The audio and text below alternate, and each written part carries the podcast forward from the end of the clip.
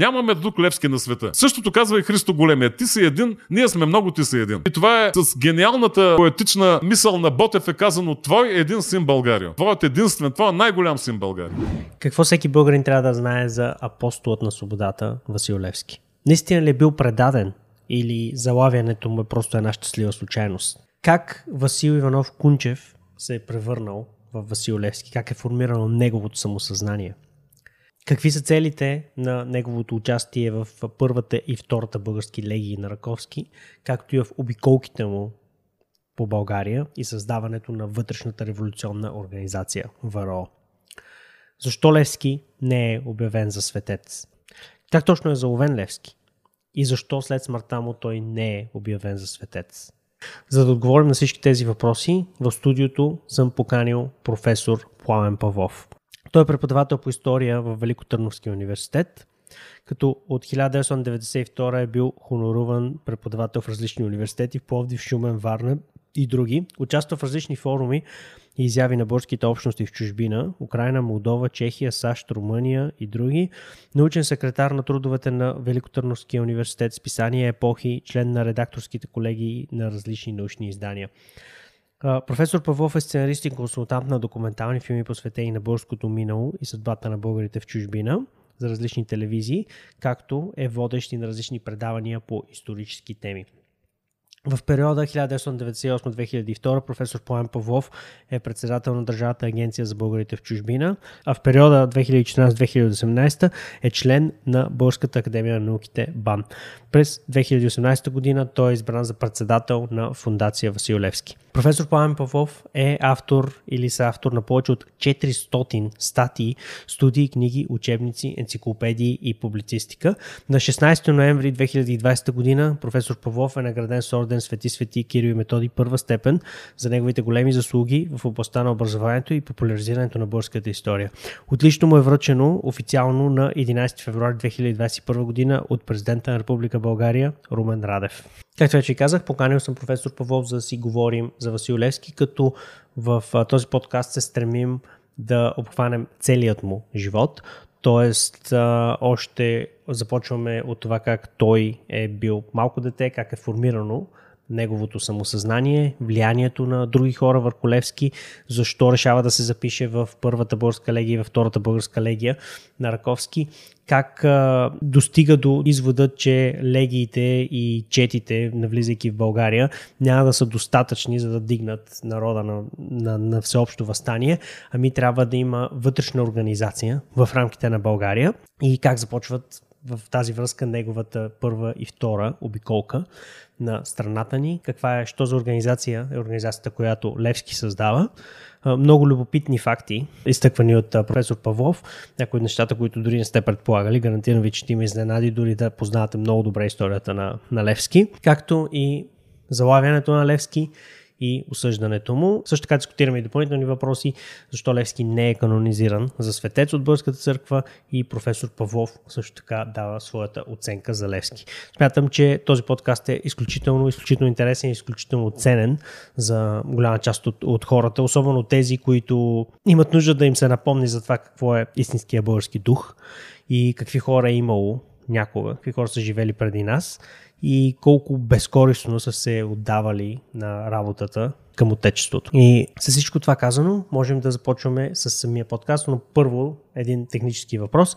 Всеки от вас, който ми остави коментар под това видео, може да участва за награди от над 200 лева. Победителите ще бъдат обявени в описанието на следващото видео. Освен това, аз лично чета всички коментари и като последен бонус помагате на канала да се популяризира, защото YouTube алгоритъма много обича оставянето на коментари, особено на по-дълги коментари, по-дълги от 2-3 думи. всичко това казано, да започваме.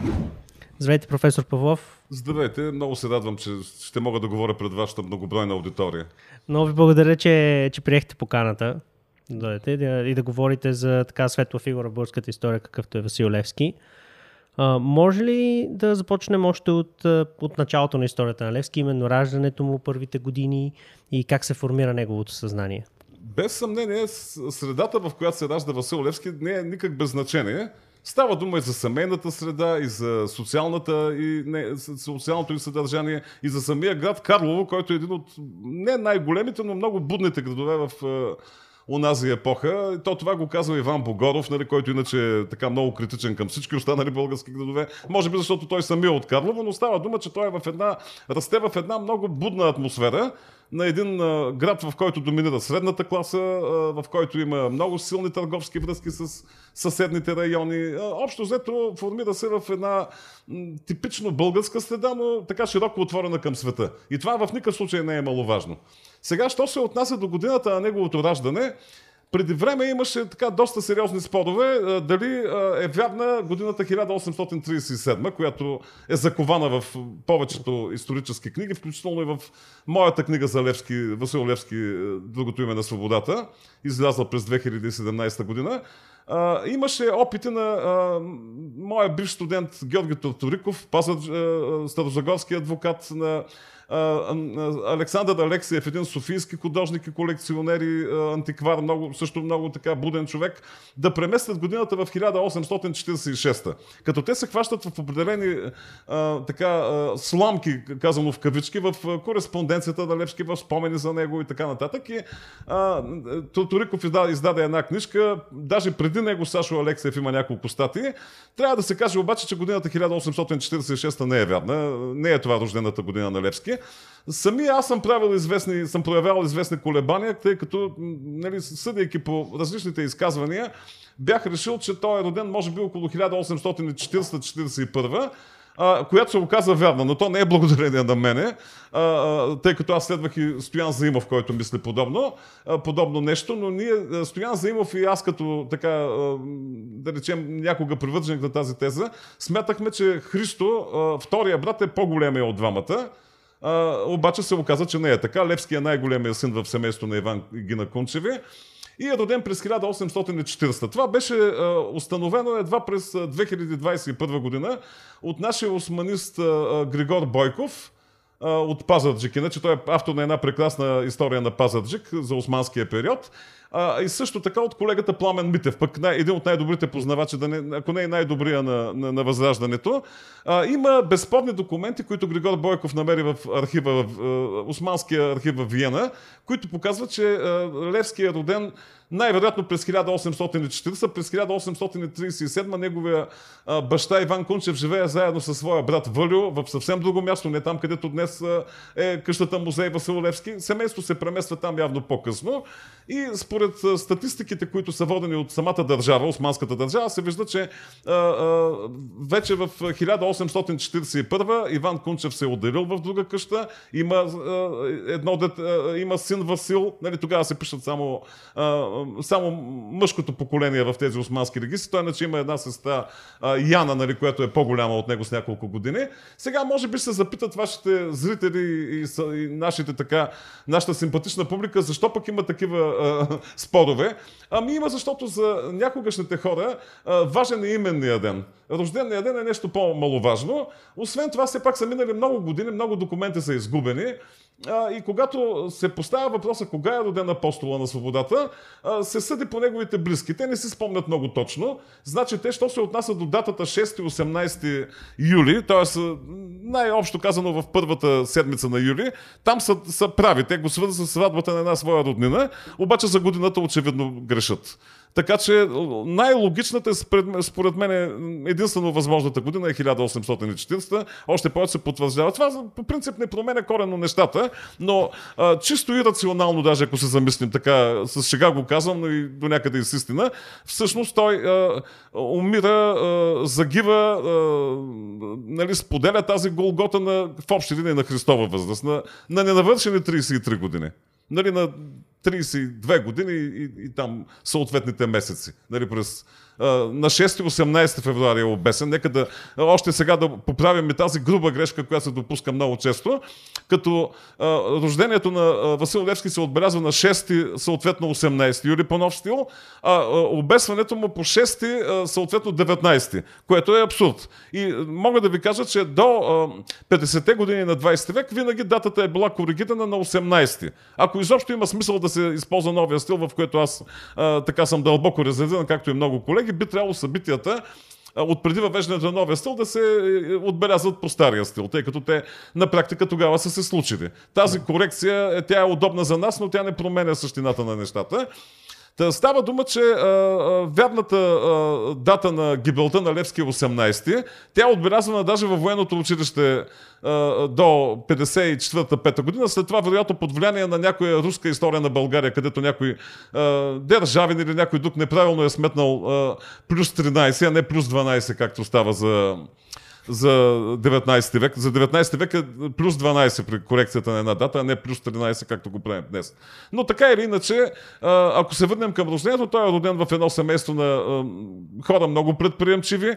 Неговия баща е типичен представител на тази търговско-предприемаческа средна класа. Имал е свои дюкяни, развива успешен бизнес, има много търговски партньори. За съжаление, той се разболява много тежко Иван Кунчев. Измамва го един негов съдружник и общо взето семейството изпада в много тежка ситуация след неговата смърт, но баба Гина, която може би е най-точният паралел на баба Тонка Обретенова, също така много юначна българка, много смела, много решителна, с помощта и на своите брата, които са все пак богати хора, нали, имат ханове, Караевановия хан, който и до днес се знае като култово, така, култово място в Карлово е техен.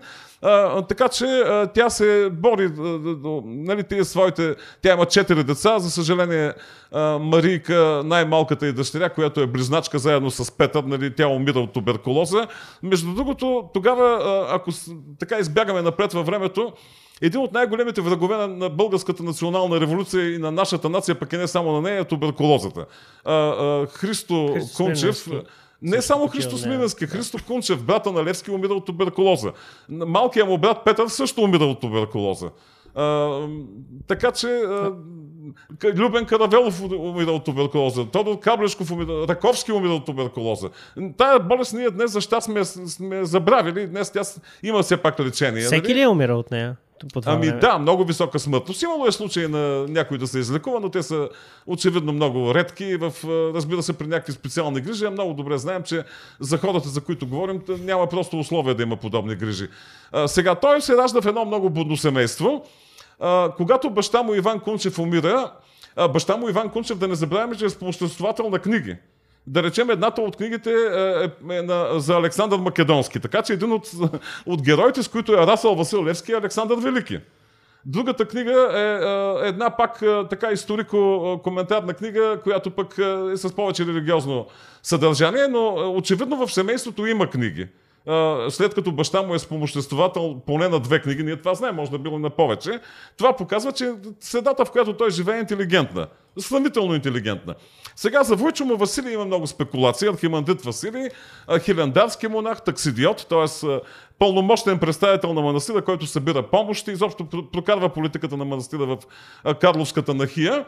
И тук вземат надмощие емоциите от 19 век. Войчо му го е предал, той го е издал на труците, не знам какво си. Нищо от това не се потвърждава. Отношенията между внук и племенник били много изострени, едва ли не враждебни. Имало е моменти, в, особено когато те се разделят, когато са били много изострени. Но те са изострени поради типичен конфликт на поколенията, поради това, че Войчето е обещал да прати Левски да учи в Русия, пък не си е спазил обещанието. Но а, Поп Минчо Кънчев, а, който с неговата видрица, знаете, емблематична фигура, който е съученик на Левски от духовното, от да, курса за свещеници в Стара Загода, казва, той беше много добър духовник. Той ни даваше много добри съвети, но ние с Васил бяхме много вироглави и не ги спазвахме.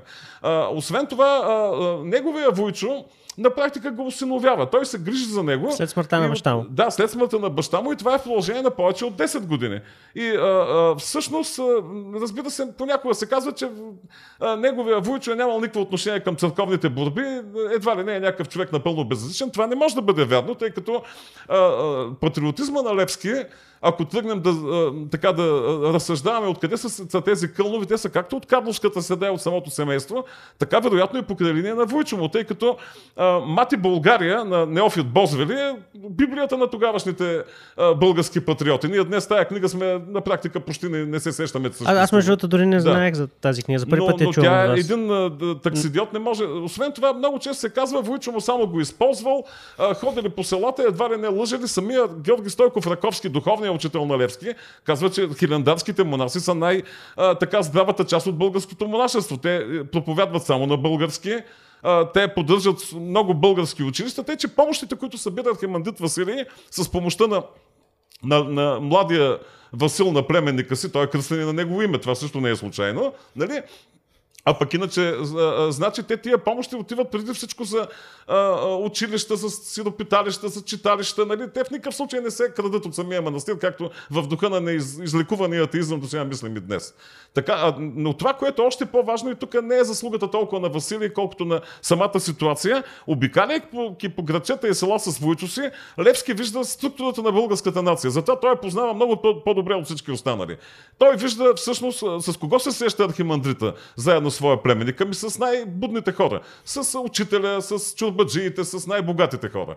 И, и, и тези пари, както казвам, са насочени основно за общополезна дейност а не толкова за обогатяване на самите монаси, както в духа на неизлекуваните атеистични а, мантри нали, се разсъждава и днес.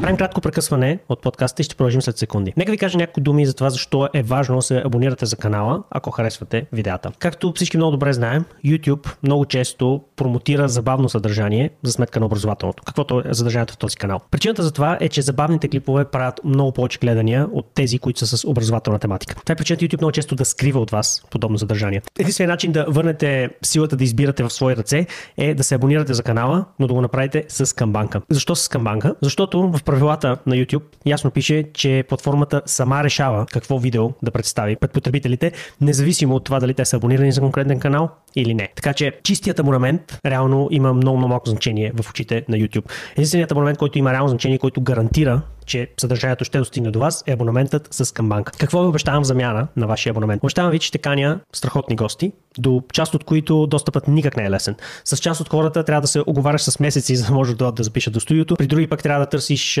контакт с тях през много различни хора и като цяло е процес, през който знам, че голяма част от подкастерите в България няма да минат, но за мен си заслужават тези хора да бъдат чути и а, смятам, че имат какво да кажат, така че да обогатят живота ви или да ви образоват по теми, които имат значение. Какво направите сега? Задължително се абонирайте с камбанка, както ви казах. Ако вече сте абонирани за канала, тогава цъкнете и камбанката, за да може си гарантирате, че ще получавате всички нови видеа. Благодаря ви, обратно към подкаста. А, много често се казва, че когато се връща от легията, Войчото предал Левски и затова той бил затворен в Плодовския затвор. Нищо подобно. Установено е напълно ясно, че го прави Тахир. Значи Войчо му като неговия, така да се каже,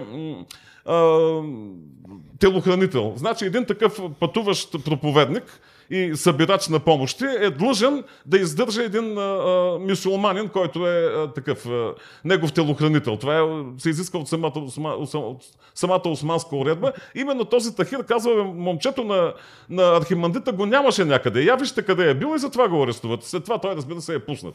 Да, Левски лежи в затвора по-малко, някъде около месец, месец и нещо. Оказва се, че турците нямат доказателства какво точно е правил в Белград. Най-вероятно са казали, той отиде на учение. Да не забравяме, че Хелендарския манастир, който тогава е тотално български. Не случайно Поисин Хилендарски от него и екзархантин първи и Ларион Макариополски, кой ли не. Тогава Хилендарски масин е 100% български, днес той е сръбски. Той е създаден от сръбските крале, от сръбските владетели в средновековието, но винаги в него имало адски много българи, тъй като Македония е била в пределите на Сърбия, пък и самата сръбска държава е била дълго време в диоцеза на българската църква. Но в 19 век той е напълно български, но има своите връзки с Сърбия. Така че един хилендарски монах да отиде в Сърбия не е никакъв проблем. Вероятно това е бил... Тук изпреварвам, може би, някакъв да, да, аз малко ще питам въпрос, за легиите, да. Но, но така. Така стоят нещата. Така че не бива да се... А, значи, Войчо му се е опитвал да го а, така да го разобеждава да не се занимава с... Защото Левски е бил изключително буен. Значи нещо, което а, така, иконизацията на Левски, тя е нещо хубаво, но и нещо лошо. И не случайно а, наши така изтъкнати историци, да речем покойният професор Дойно Дойнов, моя колега професор Иван Стоянов също почина на скоро Бог да го прости, да не превръщаме Левски в икона. Ние не бива да го защото той е бил жив човек и е имал своите качества, имал и своите недостатъци, като всеки един от нас. Но в интерес на истината трябва да кажем, че той наистина притежава много силни морално-нравствени качества, възпитани още от своето му семейство, но другото, което е, той е много буен, в никакъв случай не е някакъв христен монак като Божа Кравичка, той е един а, човек, нека да забравяме, че а, баба Гина, майка му, когато и посяга един а, мюсулманин, тя а, му избива два зъба. Нали? А самия Левски, когато ученик в а, в Стара Загора, отиват да берат череши с другите си ученици и заварват как двама мюсулмани, да кажем, най се опитват да изнасилят майка и дъщеря. Стряскат, стряскат се децата, все пак това са, Левски все пак е бил малко по-голям от тях, бил е на около 20 на години, той взема кобилицата на жените, които берат череши и смазва от бой двамата а, а, изнасил, кандидата изнасилвачи. Така че става дума за, а, за много смели хора. Такива са и брат му Христо, такива са, такъв е и брат му Петър. А, това са качества на едни хора, които са от един район, който аз така в духа на моята професионална деформация мога да свърза с средновековието. Значи района на Карлово и на Сопот е някогашният Копсис, нали? една, една от големите локални владения на средновековна България. А, значи, там има много силно войнишко население. На времето е една спекулация на, а, а, на Даниил Кацев, Кацев Бруски, който изкарва, че Левски е родом от едно село, а, днес се казва Отец Паисиево, а, което е с войнишко население. Значи тази теза на Кацев Бруски не се потвърждава от нищо, но че в района живее войнишко население, че това е едно будно население е факт. И ние, ако се замислим, голяма част от нашите възрожденски дейци са от Точно планинските райони, да. където живеят точно. Не само това въжи и за Македония, Македония, въжи за дядо Илио, нали, от така герои на Македония, пък и на Кюстендил и на, на, цяло, на цялото българско племе. Става дума за... Има някаква приемственост. Това са хора, които са свикнали да, да боравят с оръжие, които а, винаги са имали някакво самочувствие на свободни хора. Нали? Така че а, и това не бива да го изпускаме, когато говорим за Левски, за така генезиса на неговата личност, който безспорно е много важен, но и будната седа в Карлово. В Карлово се получава горски пътник на Раковски, макар и тайно. Нали? А, има богата библиотека. Значи Левски а, в, в, в къщата на своя съгражданин Пулев, ама не мога да спомня малкото му, е изцел всичко, което е имал. Той е имал много голяма библиотека. Така че Левски а, се е самообразовал през целия си живот и а, общо взето е един човек, който е образован. Значи една от мантрите, които много често се казват, че той не можал да получи образование. А, а, оттам някои историци спекулират, че той всъщност е едно просто уръдие. Идеите ги дават Иван Касабов, Любен Каравелов, а Левски просто е изпълнител. Това съвсем не е вярно. А, има много случаи, в които Левски е в а, несъгласие с Любен Каравелов, когато предлага свои идеи. Достатъчно е човек да прочете писмата на Левски, за да се убеди, че това е един образован човек. Сега днес някой ще каже, защо той пише, ако изпечеля, нали, пише диалектно. Ми то тогава няма, няма нормиран български язик. Това може да го видим и при Ботев, може да го видим и при Раковски, може да го, да го видим при всички. Так, е, включително при най-големите учители от тази епоха. Сега, той завършва училището в Карлово, макар и трудно поради недоимъка на семейството. После, благодарение на Войчо си, учи в класното училище в Стара Загора, което е едно от най-добрите в България, между другото. И една година учи в един курс за свещеници, което е един съкратен курс на, на духовна семинария. Тоест, той е имал едно базово образование, никак не е лошо. Не случайно по-късно в Еникой, в Северна Доброжа, казват, Даскал Васил беше много учен човек. Освен това, той а, още там се запознава с някои а, идеи, които а, изследователи казват, той това го е възприел от, от а, Каравелов или от Касабов, нищо подобно. Значи в Стара Загора има много добри учители. Атанас Илиев, Тодор Шишков, един много голям учител, търновец, който по това време също е в Стара Загора. Вероятно от Тодор Шишков той възприема идеите на Френската революция и републиканизма. Тъй като Тодор Шишков е убеден, Тодор Шишков е убеден привърженик на, на, френска, на, на Френската революция и на всичко това.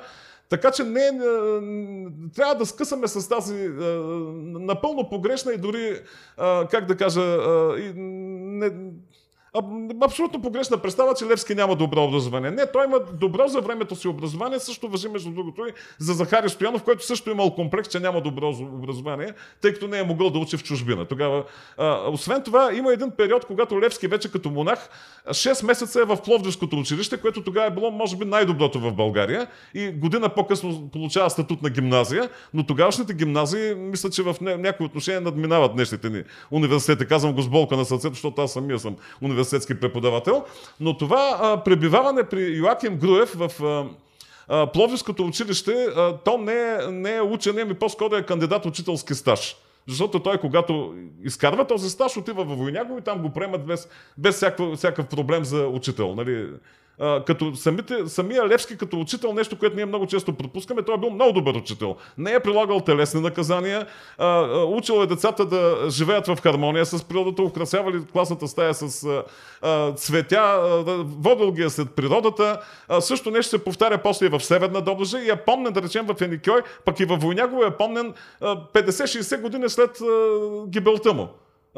И не само, защото е известна личност, хайде в България е известна личност. В Северна Добрежа, като попада под румънския бутуш след благодарение на Русия, която я разменя, знаете, там след освобождението, там uh-huh. няма официална българска пропаганда, няма официално българско образование, но Левски го, го помнят. Независимо, че той в Еникой, днешното Михелко Галничано, близо до Турче, е пребивал не повече от 3-4 месеца. Така че бил е много добър, добър учител. Но а, неговата основна идея, разбира се, е да се бори за свободата на своя народ. Той това го възприема още като юноша. А, Захари Стоянов казва, той се е срещал с Раковски, когато Раковски е пребивавал в Карлово. Значи Раковски не е пребивавал в Карлово, защото по това време той изобщо не е стъпал в Османската империя, където е обявен за един от най- опасен престъпник срещу държавата. Но а, истината все пак е тази, че той чете книгите на Раковски. Очевидно е чел горски пътник. Имаме една доста така непретенциозна и аматьорска а, автобиография на Левски в стихове, която тя е в духа на, на Горски пътник. Значи Горски пътник за нас може днес да е книга, която е много трудна за четене, но Иван Вазов казва как е знаел цялата на Изус. И не само Иван Вазов, който е интелектуалец, ами и хора като Панайот Хитов и като а, Васил Люцканов, нали, довчерците кайдути също са знаели. Горски пътник е бил Библията на българската революция. А каква е била точно темата на Горски пътник? Защото ме ми е познато като име, но... Темата на, на Горски пътник е, е, е хайдушкото движение, както прераства в освободителна революция. Фактически това е един Раковски, като Раковски е толкова голяма тема, че сега ако тръгнем да говорим за него, ще, ще остане може би Левски в на втори друг план. епизод може Но да говорим така за или иначе, Раковски. един от големите учители на, на, на, на Левски в, то, в революцията, пък ако щете в образователен смисъл, е точно Раковски. Тъй като по време на първата легия, Раковски наред всичко останало е направил нещо като вечерно училище. Там събирал българската, говорил за българската история и примерно Христо Иванов Големия, може би най-близкият приятел на Левски казва, ходех и аз там, почнах да чета Горски пътник, почнах да чета няколко речи о Асеню, книгата за Асеневци и още повече да обичам България и, и така нататък. Тъй, че става дума за едно много будно общество, за едно младо общество. Ние днес малко не го разбираме, защото, за съжаление, нашето общество се намира в много лоша демографска картина в момента. Да се надяваме, че все пак ще се оправи в не, не чак толкова далечно бъдеще. Тогава половината от нацията е под 14 годишна възраст. Става дума за огромна доминация на младите хора и не случайно всички тези хора ние смятаме, че умират много млади. Ето Ботев загива на 28 години, Хаджи Димитър и Кададжата също на 28 години, Левски на 32 години и половина, но те за онова време вече са зрели хора с отговорности и с... Той продължителността на живота е била доста по-ниска. Абе, тя... Извън да, насилствената смърт. Да, разбира се, не, но била е, понеже няма днешните антибиотици и днешните методи Да. за лечение, но иначе като цяло този живот тогавашния не е много различен от нашия. Времето, в което работи Левски, ние ще засегнем този въпрос и по-късно, не се отличава корено от нашата епоха. Разбира се, няма интернет, няма го и нашето пред- предаване, но има телеграф, т.е. информацията стига за секунди от точка А до точка Б, има железница, т.е. комуникациите, т.е. това да правиш комитети, има тайна полиция, има следене, има какво ли не да правиш, комитети, това, което правят Левски и неговите провинции, как да ви кажа, все едно ние в момента да правим комитети. Нали? Даже да не кажа, че е било и много по-трудно, тъй като Османската империя, по които има гласове колко била мод- модернизирана, какви реформи имало, вярно, има реформи, но те се дължат до голяма степен и на българите, и на гърците, и на другите народи в нея. Нали, разбира се, и на прогресивната част от самия турски народ. Но в Османската империя, за да отидеш от една, един град в друг, трябва да имаш открит лист, трябва да имаш тескере. Ние не можем да го представим днес, но днес, за да дойда да, да присъствам във вашето предаване, аз трябваше да, да имам тескере, иначе не може. Какво И е се- това? Разрешение за пътуване? да, нещо като пътен лист, нещо като сграничен паспорт. Е, има тескере и на коня.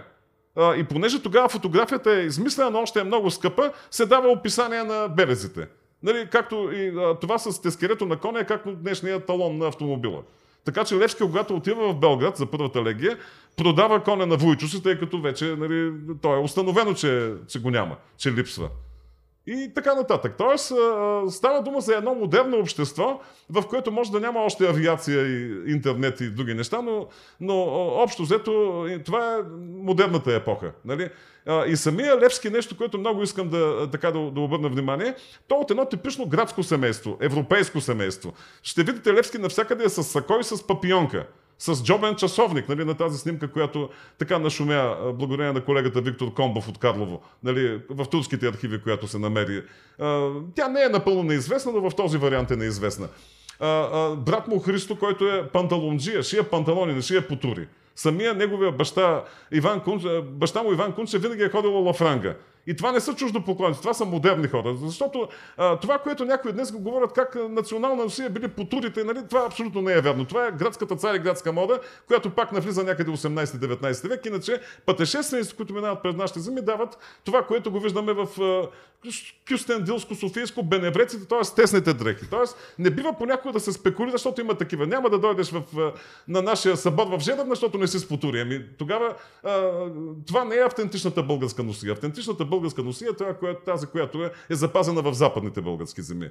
По-дълго време, поради самото естество на процесите, които се развиват. Но ето, Левски е от едно типично европейско семейство, което а, има европейско мислене, което а, много често се казва, както е пишал в тефтерчето си, всяка изразходвана, всеки изразходван грош, нали, къде е пил кафе, какво платил, тогава всички го правят. Това е една, едно, една епоха на предприемачеството. Нас комунизма ни повреди нали, с това, че някой дава, че някой плаща, че ние ги лъжем, че работим, те ни лъжат, че ни плащат и тем подобни примери, които за голямо съжаление са верни.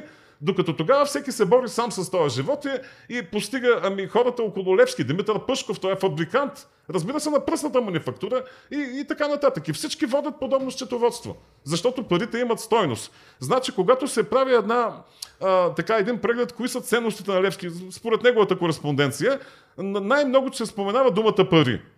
И това казват, как може монаха без сребърник да говори за пари? Ами той е видял с Войчо, още когато е обикалял, че не може манастир, училище, църква, каквото и да е било да функционира, ако, ако не е финансово обезпечено. Всичко друго са празни приказки и, и декларативни а, и демагогски твърдения. Така че, а, колкото и да е парадоксално, най-големият безсребърник в нашата история, или поне не по-малък безсребърник от света Иван Рилски, а, знае, че ами той Иван Рилски какво казва на цар Петър? Връща му златото и казва, ти трябва войска да въоръжаваш, да се грижиш за вдовиците, за бедните. Тоест и, и свети Ивански, Иван Рилски много добре е знал, че, че парите са основата на економиката и на благоденствието на един народ. Извинявам се за моите асоциации така свободни, но, но така стоят нещата и при Левски. Той наистина е монах. Нали? Се опитам да ви го докажа след малко. Връщаме се към епизода след секунди, а сега е време за кратка реклама. Новата ми книга Да убиеш дракона е вече на пазара. В книгата засягам важни всички теми, като това как да имаме повече дисциплина на базата на много, много странен метод, който сам съм си измислил, не съм срещал в книгите, но работи изключително, изключително ефективно, защото елиминира въпроса за това да бъдем дисциплинирани или не. Просто нямаме друг избор, освен да бъдем дисциплинирани. Знам, че странно, ще прочетете в книгата повече. Пишете това как да придобием по възможно най-лесния и бърз начин увереност в която искаме област на живота. Много хора тръгват грешно към придобиването на, на, на увереност и съответно се провалят. Но го правите по правилния начин, всъщност значително увеличавате шансовете си да успеете. Също така пиша и за интуицията и за това как да я подобрим, за да може да взимаме по-добри решения в живота си, използвайки метод, който наричам медитация върху хартия. Напиша книгата ми отне почти 4 години, около 400 прочетени книги, много изписани тетрадки с разсъждения и много, много проба грешка на бойното поле на живота. Като знанието, събрано в тази книга, не е преписвано от някоя западна книга или нещо такова, просто всичко е автентично, всичко е мое, всичко е смеляно, така че да има практически стъпки след всяка една глава. Не съм оставил някакви теми да висят във въздуха, без накрая на всяка от тях да има реални практически стъпки за това как може да приложите това, което е научено. И това смятам, че всъщност е най-ценното нещо в тази книга. Каквото и захванете, винаги знаете каква е следващата ви стъпка, за това да подобрите съответната област на живота ви. Ако това е нещо, което ви интересува, книгата можете да намерите на линка в описанието към този клип. А сега да се връщаме към подкаста. Как се стига до записването на Левски в първата българска легия в Белград? Какво значи, провокира първо това трябва решение? да кажем, че е станал монах. Значи, той приема монашеството и затова има много спорове, че го приел на сила, че е имало някакъв семейен съвет, майка му искала да го прави поп, пък Войчо му да го, да го прави а, а, монах и Левски най-накрая не, там споделял със своя братовчет Васил Караиванов, който е а, доста по-малък от него. А, Левски сам избира попрещето да стане монах. Разбира се, под, под влияние на обещанията на Войчо му, че ще го прати да, да учи, а тогава най-добрият начин за постигане на подобно образование е Киевската духовна семинария, където учил Даскал Ботю Петков, бащата на Ботев, който е съгражданин на Левски. А, той, и, да не забравяме, че и Ботев до някъде е съгражданин на Левски. Когато в това писмо а, за вятърната, вет, вет, ветърнич, вятърничевата воденица, т.е. за изоставената а, мелница край Букуреш, където живеят двамата, да. той пише на Кидо Толешков, живея с моя съотечественик Васил Левски, Васил Дякона. Значи, а, е, едва ли е било необходимо Ботев да обяснява на, на Толешков, че е левския българин. Не, по-скоро отечество тогава знаем го Трубен Каравелов, означава родното място. Тоест, нали, Карловската линия, тъй като Ботев Петков е от Карлово, Иванка, а, а, майката на, на Ботев, а, тя е, Иванка Дрянкова, тя е от Калофер. Нали? Но това е дълга тема. Даже има, не, не, че имате някакво далечно родство Левски и Ботев, което а, съвсем не е невъзможно нали, за тогавашния начин на живот. И въобще за връзките между Калофер. Той в момента Калофер е в пределите на община Карлово. Но да не се отклоняваме тук чак толкова много. Значи той приема монашеството, като а, очевидно е имал някаква склонност към него. Не? А, имаше доста спекулации на фона на една дописка в един вестник, как едно момче го накарали. Тази дописка обаче е далеч от истината. Тя е написана от човек, който няма пряко отношение. Може би да, да визира Васил наистина, но, но тя не отговаря нито. И от тук нататък има едни много чести твърдения, че той е бил послушник, че той е бил, не знам, станал монах едва ли на 13 години. Това беше показано много добре от нашия колега Христо Темел Михалски, най-добрият ни църковен историк, че не е възможно да стане монах на 13-14 години, а той не е бил и послушник, защото той по-скоро е помощник на Войчо си, а той няма този статут на послушник в манастир. Той е помощник на Войчо си и в един момент избира монашеското поприще, като основната му цел, нали, но още има една, една много интересни спомени на тогавашния на тогавашния рилски монах и бъдещ гумен Кирил, който Батак, между другото, който е отговарял и за Карлово и там се сприятелява с Васили и казва Василчо, дякон, дякончето, нали, през цялото време искаше да, да търси Илю е, Малешевски в планината, значи него го е дърпало да излезе в, независимо, че е монах. Сега, той как отива в а, първата легия? А, това а, Раковски а, решава да създаде една такава военна единица. Между другото, първата легия е огромна тема, която и до днес в нашата, нашата обществена представа е много слабо а, а, разбрана преди а, години нали, се опитахме а, във връзка с 20, миналата година, във връзка с 200 годишната на Раковски да се отбележи по-така сериозно а, този титан на нашата революция, демиурга на революцията е Раковски. Та той в легията влага а, не само а, смисъл да се направи една войска, такива войскови части е имало към руската армия в руско-турските войни а, и той самия модел го взема от своя войчо Георги Мамарчев, който е командир на български доброволци в войните от 1806 и 12 и 1828-29. Но Раковски залага в легията не само основите на армията, но и основите на държавата. Значи той си ушива специални дрехи, като български княз някои от по-радикалните хора в легията, особено Иван Касабов, казват, той пилее пари, но Раковски е прав. Той иска да покаже, че това не са наемници на някаква чужда държава, че това е бъдещата българска държава. И а, с своя огромен интелект Раковски, значи Левски отначало е бил също в опозицията заедно с Касабов, но после виждаме да е много близък с Раковски и в всяко едно отношение да признава правотата на Раковски. Сега той отива, вероятно, а, а, научава за събирането в, в, в, Бук, в Белград от Иван Брегов Брегов от Пазарджик. Значи Иван Брегов от Пазарджик е един много днес забравен, но един от най-близките хора на, на, на Раковски.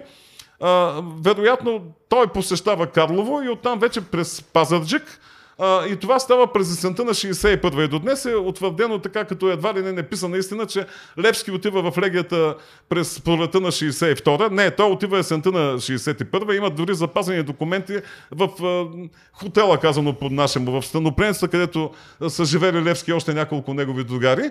И там той получава, първоначалната си военна подготовка и, и влиза вече в един, а, както пише Мерсия Магдалвос в, в своята хубава книга, поне за мен, а, попада в една така вече нова среда, революционна среда, защото за легията днес се спори колко души са били в нея, дали а, 600, както обикновено се мисли, дали повече, дали по-малко, но не бива да забравяме, че това са хора, които са, са зарязали всичко в името на, на своя собствен народ. Аз винаги съм казвал понякога в, в пристъп на гняв, дори, че къде са тия 600 души в момента. Нали? Тогава, преди България да има, дето се казва, идея, че ще бъде освободена, а, са се намерили тези, според Петър Чолов, над хиляда души, тъй като в а, а, авангарда на легията с стотина човека, това са личната, така да се каже, охрана на, на, на Раковски. А, а, и, и неговите така най, на, хората, които той пряко команда, но там е четата на дядо Илю, в която е, между другото е бил Левски. Левски е имал така много силен интерес към дядо Илю Малешевски, който днес почти, почти никой не го знае. Той отива там с отец Геннадий Драгалевски, а, който пък е бил а, а, помощник на, на, на бъдещия нишки митрополит Виктор и който е родом от, от Калофер. Тоест, тук виждаме как монашеството всъщност в първата легия не само Левския монах, там е отец Матей Преображенски, там е отец Геннадий Драгалевски, там е Васил Думев, бъдещия митрополит Климент. Тоест, има доста духовници. Един човек от Кюстендил, от Кюстендил свързан много с Кюстендил, това е водача на Димитър Поп Георгиев Беровски, водача на крестенско разложкото възстание. Димитър Поп Георгиев Беровски от Берово в Македония, но после целия си живот умира и в Кюстендил. Той е бил семинарист в в Одеса. А, така запален от Раковски, той зарязва и семинари и всичко отива в легията. Тоест легията е първата школа за държавност и за, и за армия. И а, именно тук Левски получава първата си закалка. А, сега има много интересни случаи, когато а, избухват а, сраженията на легията с а, турския гарнизон на Белград. Това е в началото на юни 62 година. А защо избухват? Избухват, защото а, а, значи в а, Белград има турски гарнизон, има крепостта, е влад... под... Е, там живеят и семействата в няколко махали на, на този гарнизон. Има много често спречквания между местните сърби и не само сърби, защото има адски много българи в Белград. Градинари от Лесковец в днешна Сърбия, от Лясковец в днешна България. Даже понякога човек трябва да се за... така да намери някакви засичащи неща, за да разбере за какви. А, убиват едно момче, наречено Вангел. Днес, ако отворите която и да е сръбска книга енциклопедия, кажете убили едно сръбче. Не, убиват едно българче от Македония. Вангел, което е било чираче в... Не една чешма, става някакъв глупав спор, момчето е убито и се вдига бунт. Сръбската нация тогава е така твърде млада и твърде незрела. А, тя има армия, разбира се, там е княз Михаил Обренович, който е така един реформатор, обаче а, сърбите днес много се дразнят, че ние толкова наблягаме на легията, ми хората, които се бият с гарнизона са българите от легията и, и, а, и местни доброволци дошли от Босна, от Херцеговина, откъде ли не самата сръбска войска някъде се изпокрива от страх какво ще стане, защото има артилерийска бомбардировка. А, има един продължителен случай, когато сръбската княгиня майка посещава ранените в болницата и казва после на, на сина си, на Михаил Обренович, Миша, ма те всички са бугари, нали? трябва да им дадеш медали. Нали? Нашите ги няма в болницата. Нали? така че, без да усмиваме сърбите, но българският принос е много сериозен в... Но знаем как постъпва, как е в голямата политика. Сърбите си изтъкават платното и не ритват косното и легата трябва да бъде разпусната. А защо за, по, по заповед, т.е. по поръчка на високата порта ли се, се е случило разпускането на първата легия? Не, на великите сили повече. И на високата порта. Разбира се, взема се решение. А, сръбските искания в някаква степен са удовлетворени и българската легия става излишна. Сега тук има един много куриозен случай, който описва Захари Стоянов. Това е през лятото на 62 година, когато вече събитията върват към умиротворение и към решение. Идва сръбския княз, легията прави стоеви преглед и той пита, вие какви сте, се едно не знае. Нали? Той е бил, при това е доста близък с Раковски преди това. И Раковски дипломатично казва, ми ние сме един вид доброволци, наемници, нали? не се, на което Левски извадил пистолет се опитал да го застреля, нали? като да застреля сръбския Да застреля Раковски, не а, като предател, Раковски. да. Извикал изверг и гръмнал срещу него. Обаче в случая не става дума за Левски. Христо Иванов Големия а, пише на Захари Стоянов, сбъркал си нещата, а, сбъркал е доктор Рашко Петров, който е в Пловдив, лекаря на легията. Караджата беше, не Васил Дякона. Нали, Караджата е, се опитал да стреля по... Това са бурни хора, много свободолюбиви. Затова не бива се правят спекулации, както а, а, се правят и на тема Ботев и а, понеже нали, Георги Апостолов вадил един път пистолет на Ботев, че непременно Георги Апостолов е убил Ботев. Ботев е убит от черкезите, това е съвършено ясно за всички, но да не засягаме тая тема. Аз винаги съм го казвал и се дразня, когато стане дума за Ботев и Левски, кой предаде Левски, кой уби Ботев. И, и разбира се, трябва да има мощен нихилистичен а, такъв елемент, а, елемент нали, да. Да, да, българите, предатели, нищо подобно няма. А, няма няма ги тези предателства и в съдбата на Левски, както ще видим. Ще... Които толкова често. Не, че няма предателства изобщо, но много се преувеличават тези неща и, и ние се самозомбираме по напълно а, безмислен начин и вреден. А каква е била целта на първата българска легия? Ще предполагам, че доста хора не знаят. Легията има за цел, значи тогава се очаква война между Сърбия и, а, и, и Османската империя. А, целта на легията е да навлезе в България, просто да се събере един полк, Значи тя се нарича легия едва през горе-долу преди да я закрият. Преди това е наричана най-често четата на Раковски. Значи нашите хора като казват чета нямат вид нещо, нещо малко, имат вид нещо, което е прочетено, нещо, което е а, легитимно, а не е просто някаква сган, нали, събрана от коли въже. Четата на Раковски, а вече легия става под влияние на, на, на, на тогавашната журналистика. А, значи идеята е била да съберат над хиляда души един български полк, който да навлезе в България да вдигне възстание като полка трябва да се движи по билото на планината, да стигне в Търново, там да обяви българската независимост. Това, разбира се, не се осъществява до известна степен и вина на сърбите, които на практика се отказват да придвижват този план. Но легията, въпреки всичките, така, въпреки злощастната и съдба, има огромно значение. Ние ще видим, че всички големи революционери, включително Димитър Поп Георгиев Беровски, водача на Кръстенско разобщо възстание, са възпитани на легията. И всъщност Левски, когато тръгва да прави революционната организация, много хора не се запитват защо ходи в някои градове, в други не ходи. Той ходи там, където познава легисти, където има свои бойни другари от първата и от втората легия. Защото това са хора вече доказани, които са се сложили главата в турбата.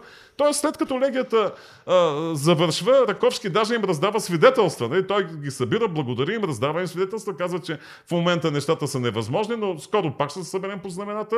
Значи Раковски е истински държавник. Ние такива нямаме в момента, за голямо съжаление. Имали сме след освобождението в лицето на Стефан Стамбулов, на двама-трима, нали, мога, мога да посоча, но, но в момента за голямо наше съжаление и не само, че нямаме, няма кой да се учи от делата на тези хора и това не е анахронизъм на един а, заклет историк като мен, това е самата истина. Ние виждаме модерни хора. Ако някой от днешните ни а, европеисти, европеизатори смята, че е по-голям европеец от Раковски, може да има много здраве. Нали, Раковски е личност от европейска величина. Също може да се каже и за Левски. И затова пак ще спомена името на Мерсия Магдермот. Тя в нейната книга показва, че това е личност с планетарни измерения. И ние сме виновни пред апостола, че не сме го направили достатъчно познат на останалия свят. Както примерно поезията на Ботев, някога бях преди 20 години председател на Държавната агенция за българите в чужбина, която днес покрай кризите виждаме, че я няма никаква, казвам го с болка на сърцето.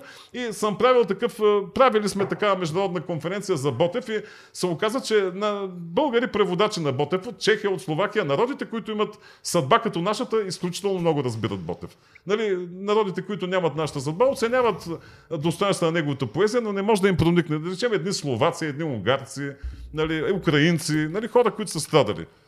А, така че нещо подобно въжи и за Левски. А, а, той наистина е личност, която разсъждава много далеч над националните мащаби, оставяйки просветен български националист до мозъка на костите.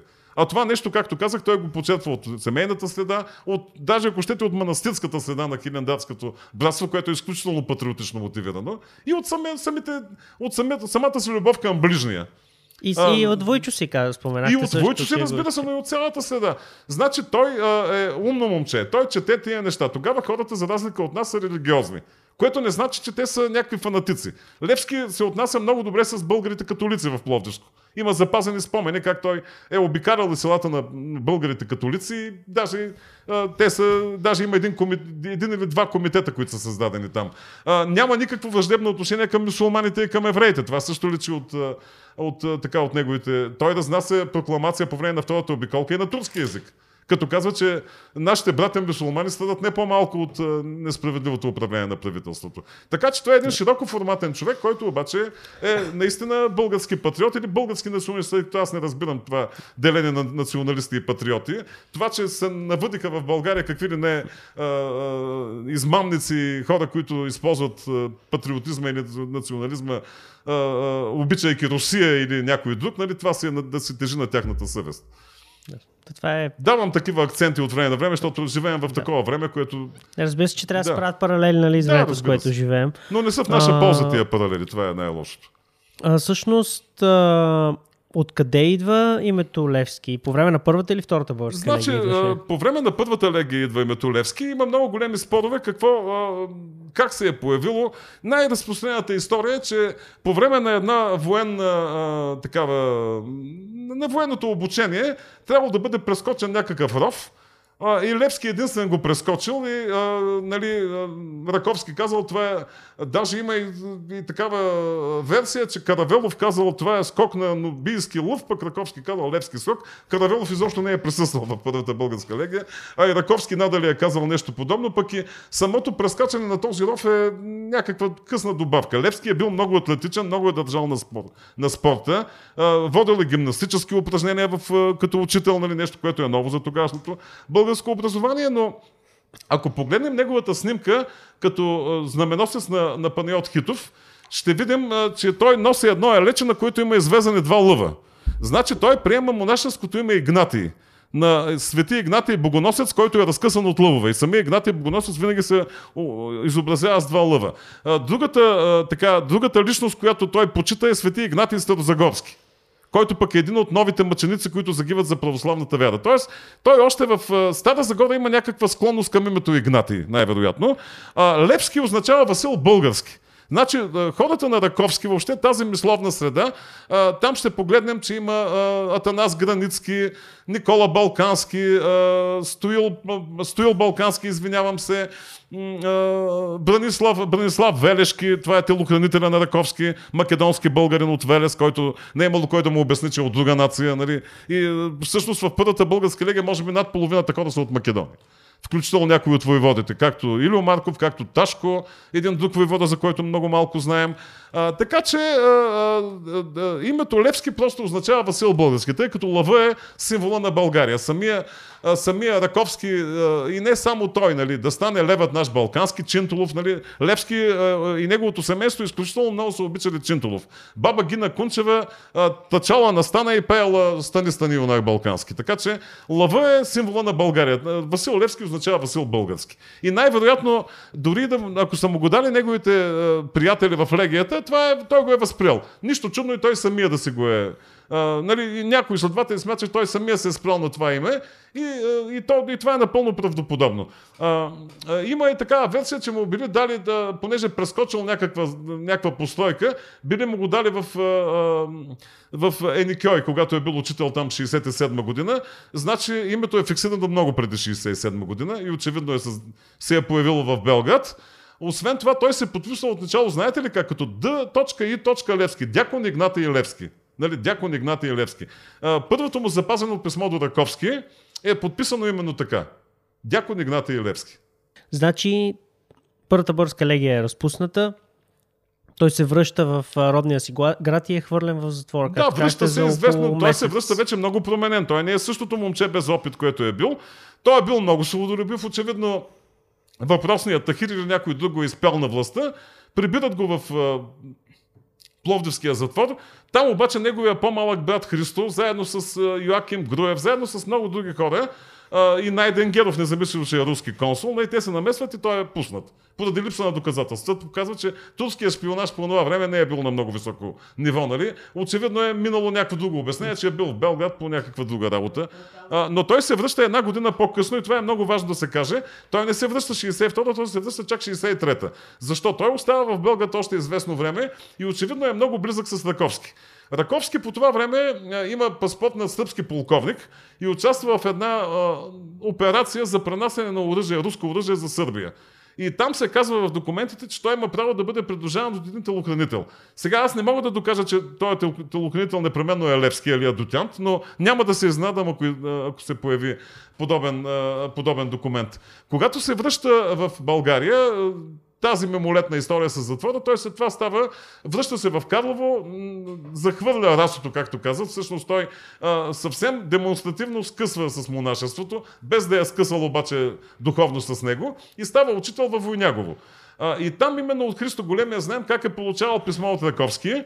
Раковски се е интересувал какво прави а, а, дякон Васил или дякон Игнати и дори му е изпращал а, известно количество горски пътни, което да го раздава на населението. Значи ние свързваме комитетската идея най-вече с Васил Левски. Това не е, не, е, не е грешно, но комитетската идея е много по-стара. А, а, Раковски също прави комитети, които имат чисто помощна функция. Това са те наречените тайни дружинки. Сега някои днешни хора, които търсят сензации, виждат в това масонски почет, какви ли не неща. Много далече от истината тази масонска и малко така жълто и нямам нищо против масоните като организация и, като, и против никого, но, но няма нищо масонско. Просто правят се едни тайни структури. Те най-често са наричани революционни кръжоци. Значи има един кюстендил, кюстендилски учител, по-късно книжар в Одрин, Георги Димитров, той има една а, двутомна книга Княжество България с един трети том, тритомна на практика. И той там описва тези революционни кръжоци. И казва къде има такива кръжоци. Значи един от тези кръжоци е в Пазарджик. Не случайно този Иван Брегов оттам. А, значи това а, Лепски а, над, вече надгражда идеята на Раковски и превръща кръжоците не просто в нещо помощно следство, в комитети, които са част от а, тъканта на организацията. Но това го прави да. между двете легии. Не, той го прави след втората легия. Да, защото... Значи във втората легия, да. за да стигнем до втората легия, трябва да кажем, че той 66-та година, след две години учителствено във Войнягово, където между другото прави такива тайни структури в Дъбене, в няколко околни селища и в самото Войнягово, разбира се, и поддържа връзки със свои самишленици от Карлово и от околните места. Значи 66-та той напуска изненадващо и отива в Добруджа, северна Добруджа, днес на територията на Румъния. Обаче Огняна Маждракова е една наша така много наша историчка, много добър изследовател на живота на Левски на тази епока, показа, че всъщност той не отива първо в Добруджа, отива в Румъния в Букурещ. Значи Раковски по това време заедно с румънското правителство прави една идея за българо-румънски свещен съюз. Това е във връзка с смяната на престола. В, там пада княз Куза, нали, с който, а, както и да е, нали, това са подробности. Създава се, възможно, създава се заплаха за румънско-турска война нали, по това време. Още повече, че румънското освобождение и обединение на, на Влашко с Молдова е а, станало нещо съвсем наскоро и тогава се, той всъщност се опитва да направи една нова легия, този път в Букурещ. Обаче нещата не се развиват както трябва, но във връзка с това нещо той вика всички свои верни хора, един от които е Левски. Така че той отначало е в Букурещ, а, или може би в Брила, след което отива вече в а, Еникой, в Северна Добруджа, и тук може да кажем, че и неговото отиване в Еникъл, това на Иван Кършовски, известен пък също негов съратник, в а, Черна вода, а, всъщност те тези хора отиват за да подготвят пътя на, на, на, бъдещата, на бъдещите действия. Значи по-скоро учителската професия като прикритие на основната им дейност. Това не е случайно в Еникой казва, че те вика повече с Даскал, Даскал Васил и другите комитаджилък правеха, а не толкова, че... Но иначе много добър учител, помнят го, както виждаме десетилетия наред. И вече а, нали, този план, за съжаление, пропада и се стига до а, в един умален план, в който са е, така наречените четнически акции, Нали, тук основното, основното ядро е, разбира се, върховното тайно българско гражданство началство. Тия сложни наименования, които обича Раковски, т.е. временното правителство. Значи идеята, че имаме правителство в изгнание, че България е държава, която има правителство в изгнание, неосвободена държава, е на Раковски. Той прави такова още в Белград, в религията, а после вече премества го в Румъния, това е Върховното българско тайно гражданство началство. И съответно има добродетелната дружина, има и ТЦБК, Тайният централен български комитет на Иван Касабов, който междувременно се е скарал с Раковски. И се оформят различни крила. Но много често тези крила действат заедно. И така става по времето на двете чети на Панеот Хитов и Филип Тотио, които минават през 1867 година. Значи целта на тези чети, те са финансирани от добродетелната дружина. Дори се, се има отново така надежди, че ще има сръбско-турска война, че българи ще се включат в нея. Дори възниква един фантастичен проект за обща българо-сръбска държава, който разбира се не се осъществява. Но именно в тази връзка Левски е първостепенен знаменосец на Хитов. И тук искам да обърна внимание на, на революционната иерархия. Значи Раковски като един много сериозен човек и а, изключително не, човек, който се ражда веднъж на хиляда години, както и Левски. Ние имаме късмет, че при нас се раждат по няколко на, на по-малко от хиляда години, но ние не го оценяваме. Раковски а, прави една своеобразна военна иерархия. Тоест, създават се чети, те имат командване, има главен войвода, този главен а, главен войвода, разбира се, е Раковски. Нали? А, има първостепенни войводи. Такъв първостепенен войвода е Панайот Хитов. И а, има второстепенни войводи, какъвто, например, е а, а, Филип Тотю. Ако отворите много интересните спомени на, на Хитов, ще видите, че той винаги казва второстепенни войвода Тотю и казвам на Тотио, ако не ме слушаш, ще е, отрязвам главата като на Яре. Нали? Тоест аз съм началството.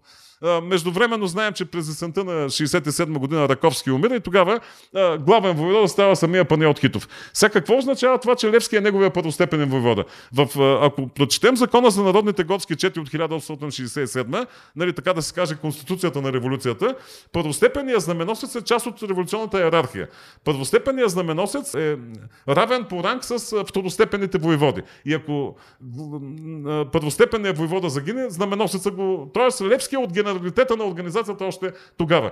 И тук те с Хитов имат малко сложни отношения, нали, като Хитов казва, дякона беше на 28 години. Всъщност той е карал 28-та година. Това е още едно доказателство за правотата на тезата на Пламен Митев и на Григор Бойков, че е роден 40-та година. Защото 67 година е карал 28-та година, както знаете и до днес възрастни хора казват, кара 25-та година, а не че е на 24. Нали? Mm-hmm. И така нататък. Тъй, че, значи по време на, на, на, на този четнически период, това е в продължение на 3 месеца, Левски преминава цяла Стара планина, той е дясната ръка на войводата.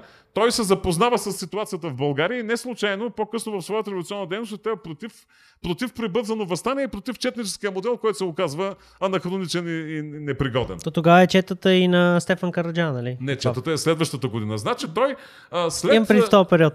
Той е период, ама те са много важни неща. значи 67 година четите на Хитов и на Филип Тотио минават през България. Те нямат за цел да вдигат възстание. Идват при тях младежи от Сливен от други места искат да се вдига възстание, Хитов правилно преценява и Левски като негов помощник, че нито имат оръжия тези хора, нито има логистика, нито нищо. Това са модерни хора. Ние а, понякога подхождаме много романтично и много елементарно.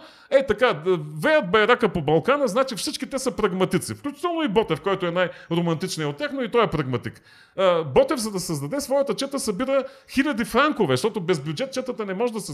Тя трябва да има оръжия, трябва да има патрони, трябва да има хляб, трябва да има превъзочни материали. А, същото въжи и за тези четири. Значи Левски, когато а, е първостепенен знаменосец, не случайно го казвам толкова пъти, но той е с ранг, да, да речем, на полковник, той много добре вижда, че четническия модел не, не е непригоден. Четите, а, значи, те а, са известни с печените ягната по Балкана, но когато властта блокира всичко, те се оказва, че няма какво дори да ядат. Да не говорим за снабдяването с оръжие с всички. Значи, един от хората, много близки на Левски, за които знаем много малко, това е Иван Тодоров, капитана от Търново, който е бил някаква звезда театрална тогава в Брилската трупа, много популярна личност. Иван Тодоров, капитана, много близък на Левски. Значи в тефтерчето си Левски отбеляза смъртта на двама души. На Иван Тодоров, капитана и на брат си Христо. Което означава какво е значил този човек за него, негов близък приятел. Ами той умира, защото се простудява хем това е през лято. Това е пада в един вир на реката Вид, нали, която днес през лятото пресъхва, защото изсичането на горите е толкова зверско, че сигурно някой би повел чета тогава, за да спасява. И съжалявам, че намесвам екологичната тема, но просто ми дава възможност самата ситуация. Значи той пада в един вир, простудява се и умира от пневмония. Значи ако четата имаше един лекар, и някакви лекарства, това нямаше да стане. Така че той Левски от първо лице единствено се убеждава, че четите вече са анахронизъм. Нали, а, и, а, а, след като четата, но всеки случай похода на четите е успешен. А, освен това, четата на, на Тотио води битката при Върбовка, Павликенско, в която срещу не, те са 30 и няколко души, срещу тях има няколко стотин турци, черкези и какви ли не други. В крайна сметка четата дава жертви, но успява да стигне до Балкана. Тоест победата пак е на страната на българите. И пак Христо Иванов големия пише, той по това време е в Египет и влиза в едно гръцко кафене и четат вестник, нали, как в България има бой. И Христо Големия много така, нали, той също участник в първата легия, отива си в котела и казва, присънва ми се дякона и казва, ти къде се сматкаш по света, бе, нали? В България има бой, връщай се веднага и той се връща. Така че във втората легия, значи когато четата отива в есен, вече есента на 67 там се създава втората легия. Тя не е на Раковски, както вие неволно сгрешихте в началото, може би. Тя, Раковски вече е починал, но тя следва модела на легията на Раковски, значи много често се казва, че тя е от 200 души. 200 души са бъдещите офицери офицери. И тя дори от начало нещо на Българска военна академия. Тоест за няколко месеца 200 души трябва да бъдат обучени да бъдат командири. А останалите няколко стотин са пратени по военните части, за да могат да се научат да стрелят, нали, да станат войници. И има много сигурен модел в това нещо. Значи, за да станеш, за да влезеш в тези 200 души академията, трябва да бъдеш грамотен и трябва да бъдеш физически здрав. Примерно Христо Кунчев, брата на Левски, също е там. Той обаче има херния и не го приемат. Димитър Общи го приемат, който Димитър Общи е твърдял, че е неграмотен, обаче са го приели, което означава, че не е, че не е бил неграмотен. Той има професор Панчовски на времето намери две писма на Общите, че Общи по-скоро е играл театър, когато са го разпитвали. Че... Не, че е бил топ интелектуален, но не е бил неграмотен, това искам да кажа. Значи в тази легия Левски се запознава с друга фаланга нали, така, от български революционери. Някои от тях са от първата легия, включително той, включително Христо Големия, нали? но има и много нови хора. От тях има изключително много хора от Македония, изключително много хора от Бесарабия. Така че Левски винаги е мислил в мащабите на цялата българска нация. Значи ние днес много често се питаме, що той казва българско. В наше българско, в наше българско. Ами той разсъждава от гледна точка на тогавашната парадигма. България, Тракия, Македония. Тогава в западните карти под България се разбира Северна България, Дунавския вилаят. Тракия си е Тракия, Македония си е Македония. Като навсякъде се казва, че в трите области живеят българи. българи нали? той, той затова казва там, дето живее българинът. България, Тракия и Македония. А българско в модела на полско, ческо, сръбско, харватско нали, е обобщителният образ на цялата българска етническа територия, която той много добре познава. Той познава хора от всякъде. Включително познава хора от днешна Албания. Едно от нещата, които са така загадка, дали е ходил в Бесарабия, аз мисля, че в моята книга показах, че, че е ходил в Бесарабия макар и само веднъж, може би, но е ходил. А, той познава бесарабски българи още от втората легия. Там има доста момчета от Бесарабия. Включително Михаил Греков, който има много интересни спомени, който е много близък приятел на Левски. Там той се запознава и с бъдещия си помощник Ангел Кънчев. Там е другия му бъдещ помощник и доста злощастно известен Димитър Общи. Димитър Косовеца, нали, който е от Дяково Косов в днешната държава Косово, където днес българин почти няма, но тогава етническата, етнодемографската ситуация е била друга. И вече в втората легия има съдбата на първата. Нали, сърбите отново до, така, отначало са много добронамерени, след което си в крайна сметка те прогонват легистите, даже става с скандал. Рум, румънците искате да кажете. Не, сърбите, сърбите. Точно. Защото нали втората е в Румъния? Не, втората тя не се осъществява. Тая, която в Румъния има идея да се направи легия, но до там не се стига, докато втората легия тя е в Белград отново, а, като okay. нали, в, има своя военно-командирски нали, профил в лицето на тези 200 момчета, един от които е Левски, там е общи, там е Караджата, там са всички така големи фигури, които знаем. Много често казват, че там е бил Хаджи Димитър, Хаджи Димитър обаче не е бил там. Той не, няма пряко участие в легиите, по едни или други причини. Сега, по време на легията Левски се разболява много тежко. И до днес се спори дали е апендицит, някаква криза на апендикса, дали е някаква друга коремна болест. Аз няма да се впускам в това нещо, но, но той е оставен в болницата буквално да умре. И тук вече Христо Големия, другите му приятели се заемат да го спасяват. Нали, защото го виждат, че гасне в болницата. И а, с помощта на Хитов, нали, който е, в, даже е получил стъпска пенсия, наемат една частна къща, в която преместват Левски от скотските условия на болницата и там викат двама лекари немци, които да му направят операции. Като Христо Големия в неговия специфичен стил казва, лекарите казват, че такива операции много често завършват с летален изход. Големия им казва, ако искате да го последвате на оня свят, нали, внимавайте как го оперирате. Левски е опериран сега аз няма да се впускам в този спор от какво точно е бил. И раната дълго време е била незатворена. Според мен е по-скоро е свързано с апендикса. Макар, че ако отворите, примерно, други автори, ще видите други обяснения, но той претърпява, тогава няма нито антибиотици, нито обезболяващи, нито нищо. Нали? Използвано от начало народна медицина. Нали? Да речем, правили са му някакви лапи с костенурка. Нали? Жаба костенурка, както пише. Но в крайна сметка модерната медицина го спасява. И тук наистина много голяма роля има Панайот Хитов, който осигурява нали, това лечение на Левски. Междувременно легията се разпада, но Левски по време на легията е натрупал нов опит. Нали? И той по-късно пише къде са ми записките по военно дело, къде са ми записките по лагерно дело. Той, а, значи едно от нещата, които аз се опитах в моята книга така да дефинирам а, категорично, казвам го с цял, целият рис на това, което казвам, е, че първо Левския монах, нали, той никога не е скъсвал с монашеството и с, а, с това, че се чувства монах. Второ, а, той е военен. Той разсъждава като офицер. Офицер от 19 век, офицер от преди 9 септември, за по-старото поколение, които дай Боже да не слуша. А, не, че имам нещо против днешните офицери. Тоест, офицерите като една а, своеобразна категория на българската интелигенция, нали, която е призвана да, да води народа и да, и да се грижи за неговото освобождение. Така че той получава а, известно образование в първата легия, във втората легия а, на практика кара офицерски курс и затова той а, много цени а, хората, които имат военно образование, да речем Ангел Кънчев, за него е много ценен, защото е завършил а, военно училище. И той, когато спори с Хитов и с Тотио, казва, вашето време е отмина. Нали? Може да ходите по Балкана с вашите чети, ние ще водим съвременна война, за нея трябват офицери, трябва модерно оръжие. Левски е първият, който оценява, че оръжието трябва да бъде модерно. Последна дума на техниката. Не, значи той казва по време на четническия период, че дошли младежи, които пушките им били тояги.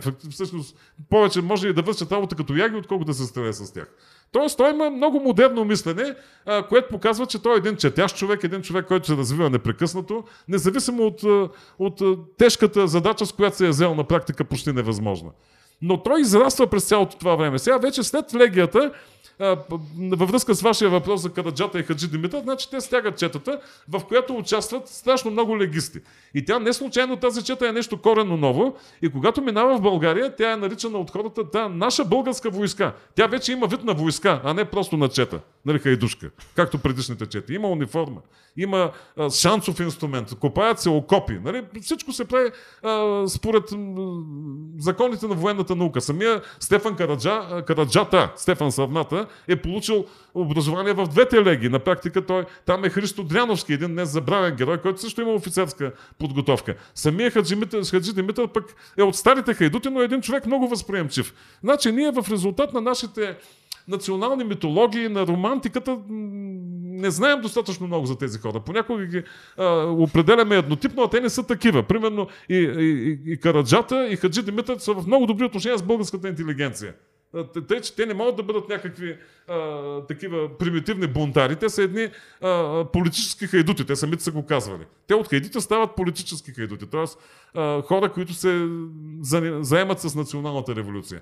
Сега, какво казва Левски на разпита в, пред Софийската комисия, извънредната следствена комисия когато го 72, зимата на 72-73 година, той казва, отидох при Хаджи Димитър, неговата организация не ми хареса и не се включих в четата. Тоест Левски е имал резерви към тази чета. По същото време Васил Ганчев в Плевнерията готви една такава чета, с която също Левски и особено брат му Христо имат вземане даване. Там пък румънската полиция ги излавя. Но и слава Богу, че той не се включва в четата, защото оцелява. А четата на Хаджи Димитър Караджа, те има огромно значение. Ние днес просто, а, просто не го съзнаваме. Това са първите ни национални герои в модерния смисъл на думата. Тоест, за тях пишат западните вестници, за тях се носят... Тоест, те съчетават средновековната митология в стил Крали Марко с модерността в днешния... Значи, когато избухва априлското възстание, един австрийски а, водещ вестник нали, казва, известният Димитър пак се е появил. Ходил е на Хаджилък, станал е а, поклонник и вече се е появил. После разбира, че никакъв Хаджи Димитър, не че съвсем други са водачите на априлското възстание, но а, така или иначе, четата има огромно значение, но тя показва, че този път вече е а, изчерпан и че трябва да се премине към масова вътрешна организация. Това Левски го налага много трудно. Самия той също е имал доста колебания. Значи първата и втората обиколка, нали, които са, първата е 68 от декември 68 до... Тя е съвително кратка, опознавателна обиколка, тя по-скоро разузнавателна. И той там тръгва с 30 лири, с един нищожен бюджет, даден му от а, на практика от Димитър Ценович, който пък е от бившия и все още съществува поне виртуално таен Централен български комитет на Иван Касабов. Той тогава с параход, пак с модерните неща. Аз това искам да, така, да, да, го, да убедя нашите зрители, че става дума за модерен човек, за човек като нас, а не за някаква а, фигура такава романтична. Романтич... Не, тя, той е романтик, той е невероятен романтик, но не му преча да е модерен и прагматичен човек. Той, това е той съчетава несъчетаемото. Се, а, нали, а, безсребърничество с а, грижата за финансирането, а, религиозността с модерността. А, а, значи той а, тръгва с параход, минава през а, Тулча, през други места, там навсякъде има местни хора. Примерно Димитър Казака в а, един днес забравен българин, много голяма фигура. Той е много близък с Раковски, после е близък с Левски, после е близък и с Ботев едър търговец, австрийски поданик, нали, който е живеел в Галац, после е живеел в Тулча. Нали, а, той е един от хората, с които Левски поддържа контакти, макар че са, а, нямаме много информация за тези контакти. Оттам с парахода стига до Цариград и първата обиколка той оправи от Цариград, влизайки навътре в България. Сега няма да разказвам цялата обиколка, той продължава Пловдив, нали, а, Пазарджик, Търново, Габрово, нали, общо взето по-големите развитите селища. А, и, и където има от uh, членове на легиите. И, да, и членове на легиите и други негови. Значи той има контакти от времето, когато е обикалял с, с, своите, със своя войчо. Има съученици от Стара Загора. Но той не ходи така насляпо. Той ходи там, където може да има добро прикритие. Uh, той, ходи, той тогава е с румънски паспорт на Стан Станчулеско. На българин uh, от Румъния, Стан Станчев или Станчулеско на румънски, който син на градинари, т.е. той има абсолютно алиби, че обикаля за търговия а, когато се връща, той установява, че нещата не са така, както изглеждат на емиграцията. По време на втората обиколка, през 69-та година, тя продължава вече няколко месеца, той продължава все още да... Значи една от задачите, които му поставят а, неговите самишленици, да види дали Хаджи Димитър е жив. За Хаджи Димитър се е говорило, че някъде се крие по планините, че, но Хаджи Димитър е друга история, която дай Боже някой друг път може да... Хаджи Димитър не загива на Бузлуджа, както се смята.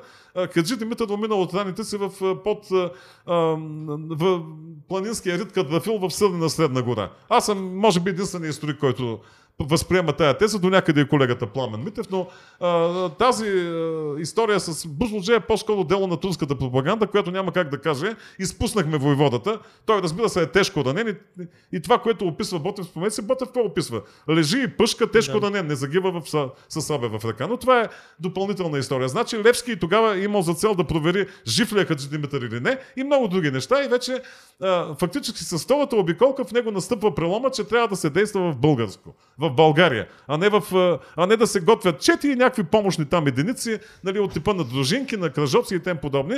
Между другото, той не може да наложи това на емиграцията. Той е доста сприхав човек Левски. Ние винаги гледаме. Значи той се скарва и казва, аз си вода записано. Той е бил с перфектна бюрократична, казано в кавичка култура. Казва, аз ви казах, вие ми отговорихте, аз имам записано какво ми отговорихте. Нали, когато емиграцията каза, че това, което е предлага е някаква пълна а, фантазия, но се оказва, че не е фантазия Азия и вече по-късно самата емиграция се убеждава, че верният път е този. А защо е верен този път? Защото а, подготовката на революцията извън България било в, дали в Белград, дали в а, Букурещ, дали в Одеса или някъде другаде, прави българското дело зависимо от външни сили. И не случайно Раковски е трябвало да се спасява панически, за да не го предадат румънците на, османското правителство. По-късно Каравелов по същия начин бяга от Букуреш, нали, посъветване от правителството, махни се от тук, за да си нямаме проблеми. Да не забравяме, тия княжества са официално са васали на, на Османската империя. Така че а, той а, всъщност вижда, че истинската среда е България. Разбира се, това има огромни рискове, но той вижда, че всъщност големите а, средства и сили са в самата България и на практика го доказва. Априлското възстание е възстанието на Левски. Нищо, че Левски не е бил жив. Нали, самите организатори на възстанието навсякъде казват, дяко на, подго... намерихме почвата подготвена. Нали, матрицата, основните принципи да се създаде. Значи, през 2018 година по време на една голяма международна конференция в Карлово, посветена на, на Левски, аз така малко провокационно в мой стил излязох с доклад на тема армията на Левски. И част от колегите така ми опонираха, че всъщност това е, би трябвало да го сложа в кавички, би трябвало да, го, да кажа, че това е условност. Не, не е условност. Левски изгражда армия. Той не изгражда клубове за пиене на чай.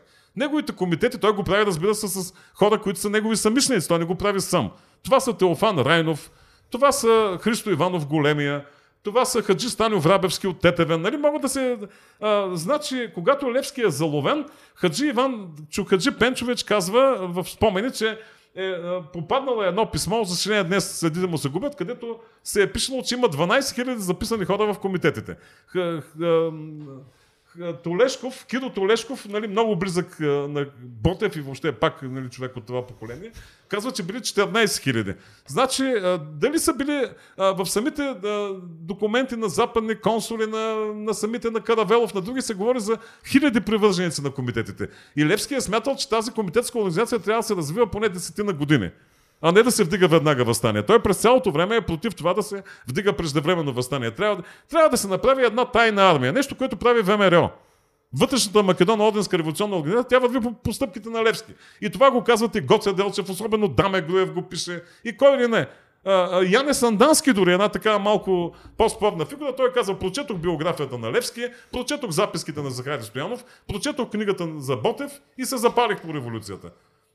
Така че това, което днес някакви там хора с психически разстройства в Скопия казват, че било ВМРО ДПМН, това е пълна измама, нали? Това е пълно, как да кажа, това е ментена на истинското ВМРО. Истинското ВМРО продължава а, организацията от преди освобождението от България. На, нали, българската организация не случайно лозунга е свобода или смърт, нали, а, завещан от Раковски. Не случайно Черешовото топче има култова роля в възстанието, не че непременно е най-добрият аналог на турската артилерия. Има знакови. Да не говорим езика, на който се пише и да не говорим какво казват самите, самите хора.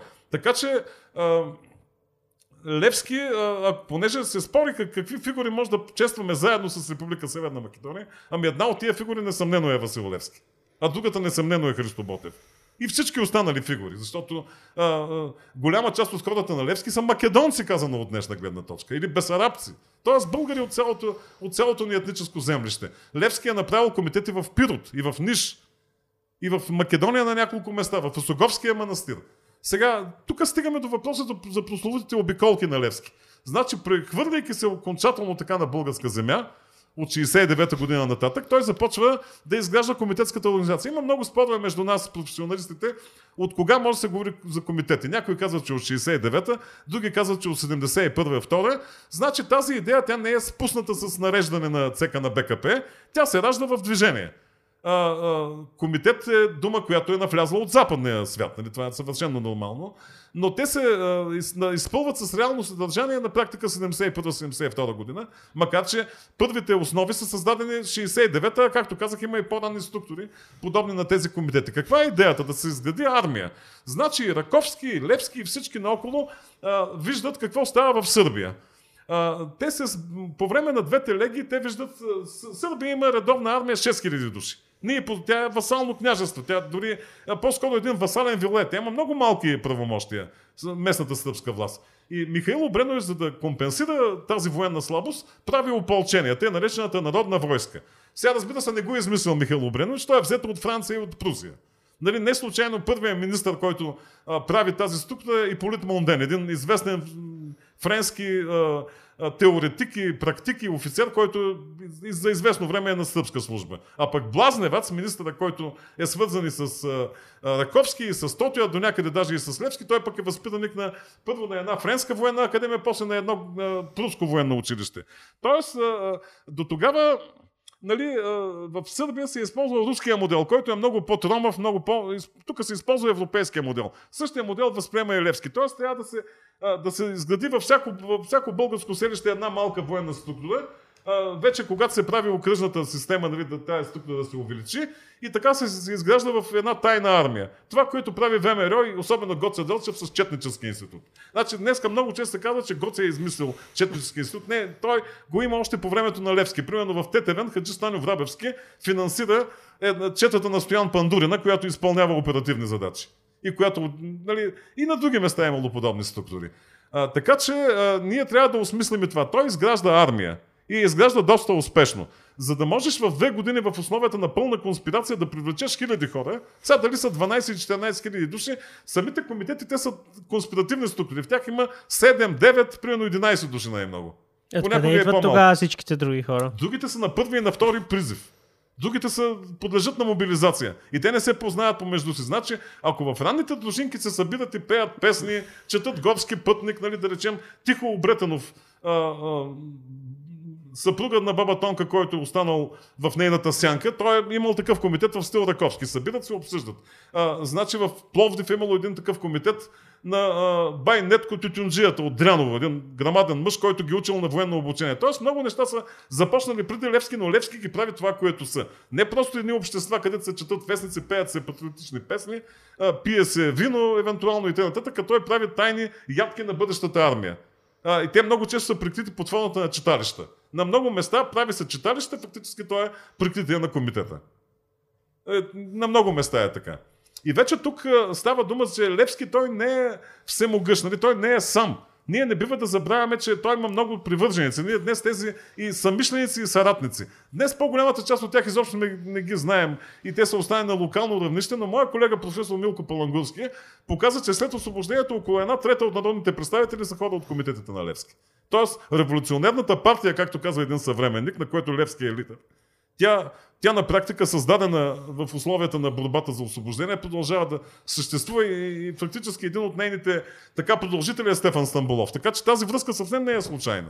Нали, в, а, и оттам и те наречената русофобия, нали, Левски е против намесата на Русия в нашите вътрешни дела. Той е опитан да привлече от руското, руската охранка, нали, предшественичката на днешните ГРУ и КГБ и ФСБ, и той казва, хванахме му, спът... хванахме му а, мискинлиците и го изгонихме. Става дума за един черногорец на руска служба. Така че Левски той не е против Русия, защото и това го има. Нали? Някои мои колеги, нали, така по-крайни, казаха, че граф Игнатиев бил осъдил Левски едва ли не на смърт.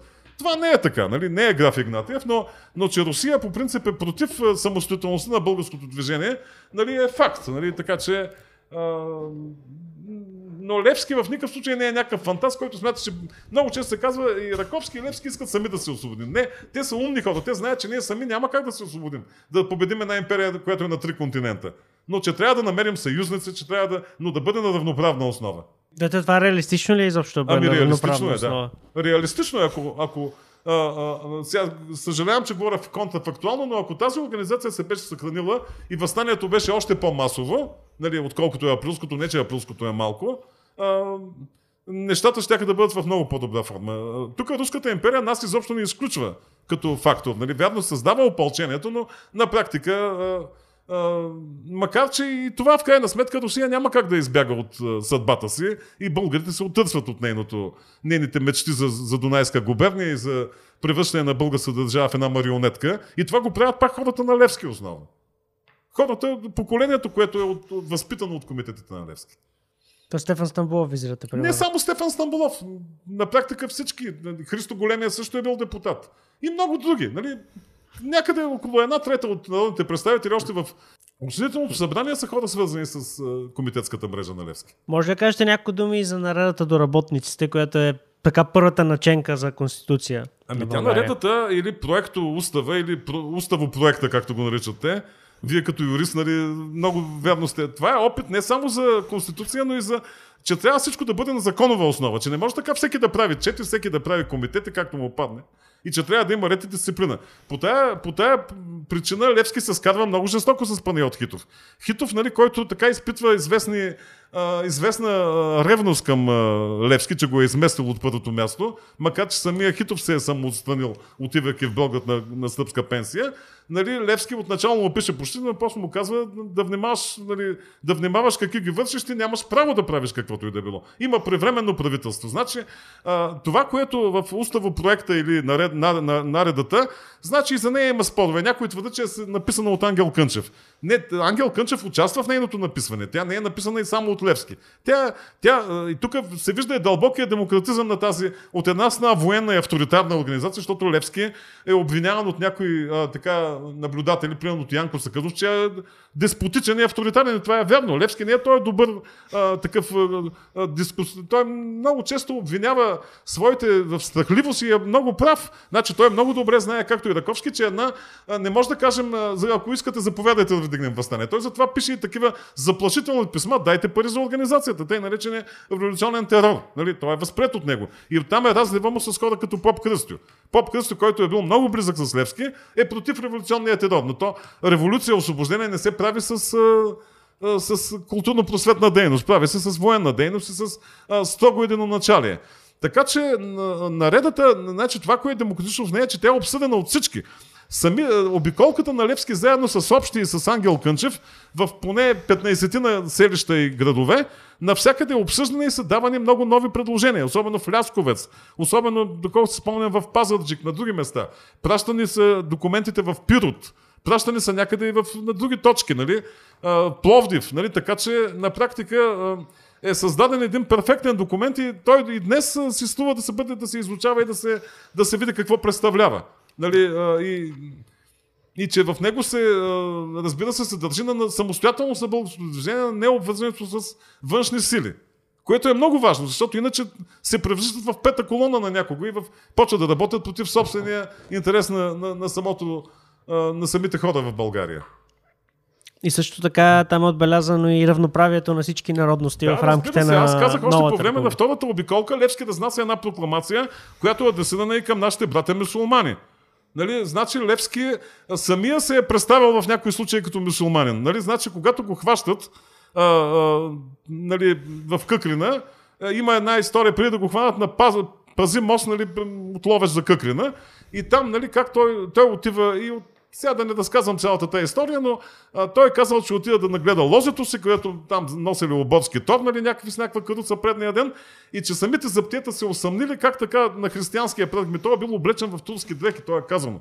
Всъщност той е играл ролята на българо-мухамеданин. Помак.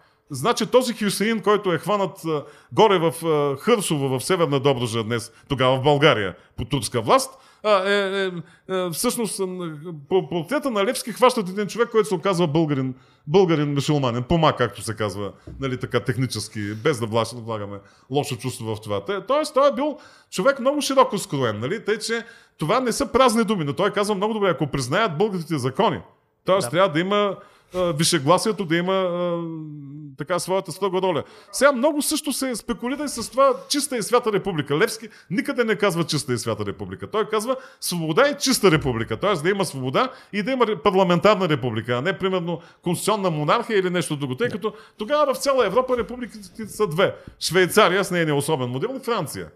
И другото е Съединените щати.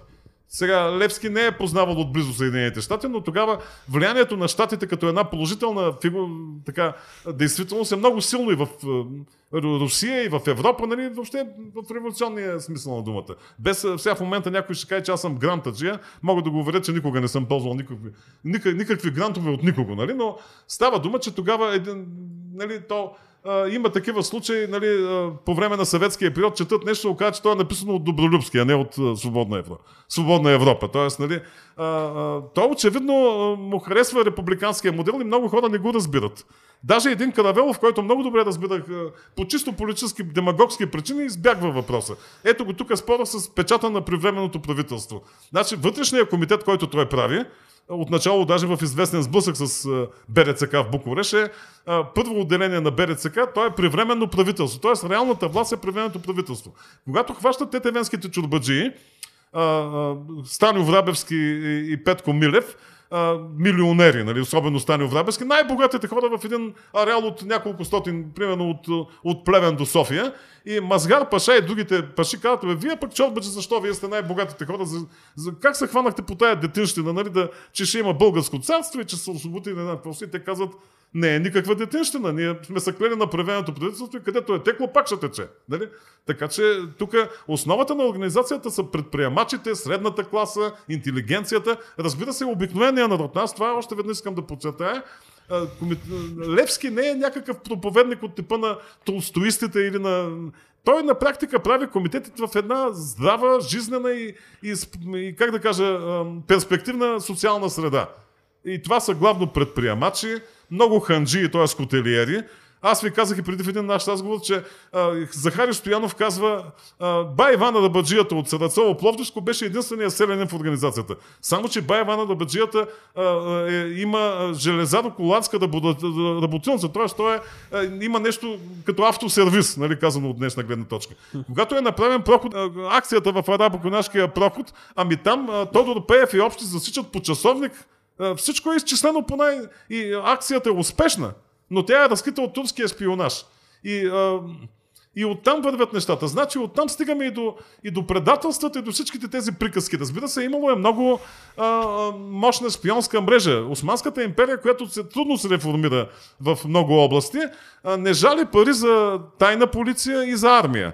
И тя а, ангажира Шнайдер Ефенди, един немец на, на турска служба, а, и доста италианци и те правят тайна полиция. Сега нашите хора не, не, не, съвсем не са толкова наивни и примерно един Теофан Райнов е двоен агент. И не само той, но Теофан Райнов е най-яркият случай. Той е агент на, на, на турската държава, който същевременно е един от двигателите на революцията. Нали? И много близък приятел на Левски. Същото е Стоил Попов Балкански в Русе. Нали, Стоил Попов Балкански, а, Карловец, от една фамилия много будна. Той е редактор на Вестник Дунав, на официоза, на, на антибългарския орган на, на Дунавския вилет. И младите му се канат да го колят, да го убиват, докато Левски и Каравелов много добре знаят какъв е и и, и, поддържат тайни контакти, разбира се, с него. Тоест, нали, Левски много държи да има български момчета в телеграфните станции, в, там където е, се движи информацията. Тоест, той е модерен човек. Не преувеличавам, но мога да ви уверя в това. Който не вярва, може сам да се, да се запознае. Тоест, когато избухва априлското възстание, арестуват учителите в априлската генерация, защото там е имало учебен телеграф и викат от тук се командва възстанието. Значи, т.е. и турската власт не е толкова наивна, нали? Смята, че българите инвестират там, където трябва. Но ако стигнем до провала в организацията, разбира се, голямата вина е на Димитър Общи. Но и не само негова. Революционният терор, нали, събирането на пари е много важно. Организацията е имала доста пари, между другото, но а, за да се набави оръжие, и то модерно, и то в конспиративни условия, никак не е било лесно. Значи много, най-много са внасяни револвери. Гасер, нали, една система, която на практика това е една Манли Хера Лайт, нали, ако една пушка, нали, грубо казвам Манли Хера. Тоест, а, смята се, че възстанието, идеята на Левски за възстанието е то да избухне през зимата, а не през лятото или през пролетта. През зимата, когато турската армия ще бъде затруднена със своето снабдяване, когато проходите в Балкания са трудно проходими, когато мъжете са се прибрали от горбети населението на е, младите хора и хората, които разбират от оръжие, които а, са, нали, имат а, има събрани припаси. Той смята, че възстанието трябва да бъде през зимата и че ще бъде главно в градовете. Той се интересува как се правят барикади. Или пък когато не може да е в специално изнесени военни лагери. Виждаме го в случая с Еледжик, да речем, по време на априлското възстание, пък и в други случаи. А, а, и той води много люти спорове, особено с Филип Тоти, който е привърженик на традиционната тактика, да излезем по гората, да, а, което разбира се е не. Тоест, а, фактически той се опира и той и неговите хора, неговите са привърженици. На общинската власт е българска, църквата е българска. А, значи екзархията вече се е създала. Вече е българска. А пък екзархията е просто държава, както казва моя колега професор Петко Петков. На практика, тогава всички казват, че след като Османската империя даде на българите църковна самостоятелност, рано или късно ще се стигне до политическа автономия. Така че те не са фантасти. Те... 870-та, т.е. преди обикол. Да, 70-та е Фермана, 72-та да. е реализацията, но а, и всъщност самата организация на Левски е така до някъде следва модела на екзархията. Като гледаме къде са окръжните центрове, къде е. Но това е много дълга тема, нали, по принцип. Да. Но провала, който става с обира на Арабаконак, той не е, не е провал в този глупав елементарен а, смисъл на предателство, на неподчинение. Не, организацията е взела решение на Общото събрание 72 година в Букурещ, нали, Общото събрание, което между другото има огромна роля, но то до голяма степен улеснява и хващането на Левски. Защото той излиза един вид от дълбоката конспирация, оттам хващате негова снимка. Сега, но наивно е да смятаме, че, че турската а, а, държава не е имала свои шпиони, които да следят какво става в Букурещ, нали, там където се въртят българите в българските кафенета, в българските читалища и така нататък. Та, става дума, че а, когато се а, взема това решение да се събират екстрено пари, да се събира оръжие, защото по друг начин революция няма да стане, нали, се стига и до такива акции. И тук най-лесно е да прехвърлим всичко на бедната глава на Димитър Общи. Сега Димитър Общи е проявил доста неподчинение, но като цяло е слушал Левски в интерес на истината. И когато Христо Големия, началника на тайната полиция, казва, дай да го очистим, Левски казва, друг нямаме. Ще го накарам да слуша. Тъй като има двама офицери в организацията, Левски и Общи. Двама души с офицерска подготовка. Айде да речем и Христо Големия. Всичко друго е... А той съм как е стигнал хора... до офицер? При Кой? положение, че е бил Димитър Общи, при положение, че е бил толкова непокорен. А как да е бил непокорен? Напротив, значи той... Не, той по-скоро се стреми към някаква автономия, да отиде в Македония да прави комитети. Той има така доста високо самочувствие, но, но до голяма степен ние, без да ставам адвокат на общи, понякога му приписваме неща, които а, не бива да му ги приписваме. Значи той също е един български пилот, той не е предател, не това да, да, да първо се разберем, но че проявява лоша дисциплина, че има склонност към самохвалство, но пък там, където са неговият, неговия район, Нали, това са селата Видраре, Джурово, Тетевен, ето поле, там е много силна организацията. Те, че той е бил добър организатор, в никакъв случай. А след като са го заловили, не е ли издал прекалено много тайни? Издава ги, да. Той ги издава, защото неговата идея е, че това да се покаже, че е политическо движение, а не, че е някаква разбойническа история. Иначе самата акция е добре организирана. Отначало турците смятат, че това са някакви запасняци. Те са облечени в турски униформи, бандитите, нападателите. Този инкасо автомобил, та лига с събраните, между другото, човек от, а, от а, Орхание, нали, българин, счетоводител в банката, той им казва в момента пренасят тия 125 хиляди гроша. Нали? А, така че това е инкасо услуга. Нали? Те много добре избират и позицията и всичко, вземат парите. Общо взето добре ги съхраняват, но от тук вече се стига до това, че една жена каза, че кой какво казал. Не. А, това не е така. Значи имало е много силен шпионаж. Той хваща хората в Орхания, че купуват повече хляб, отколкото... Макар, че те го купуват от различни фурни. Нали, значи, орханийските, ботевградските самишленици не купуват 100 хляба от едно място, но въпреки всичко се вижда, че купуват повече, отколкото трябва и се разпита кошницата. Ние не бива да а, живеем с тази а, така много грозна идея, че ние сме предатели, където има двама българи, третия е предател. Нали, това не е така. Значи... А, прилагат се модерни методи на следствие, очни ставки, други неща, на които тези хора не могат да издържат. Това са мирни хора, които до вчера кой е бил кафеджия, кой е хлебар или нещо друго, нали? А, Тоест, има много шпиони. Самия Левски, сега стигаме до въпроса защо е заловен и как е заловен, нали, в Къкрина. А, и тук се отново тръгва този вечен спор за а, Поп Дали е бил предаден? Да, дали е бил предаден. Сега, а, обвиненията срещу Поп Кръсто като цяло не издържат. Нали, те са много емоционални, те тръгват още при живе на Поп Кръсто. Самия Кръсто пък много а, така ревностно ги отрича. А, но а, Кръстю а, има една такава тенденция в Ловеч, днес от местен патриотизъм, да изказват Поп Кръсто едва ли не по-велик от Левски. Шегувам се, разбира се. Поп Кръсто е един достоен човек. Той има своето място в църковната борба, в просветата. Той е бил образован човек, но, но като цяло е, не може да се мери с Левски. Освен това, те с Левски в много тежък конфликт. Защото Поп Кръсто е от тези по-еволюционистски мислещите хора и е против революционния терор. Той, така да се каже, напуска.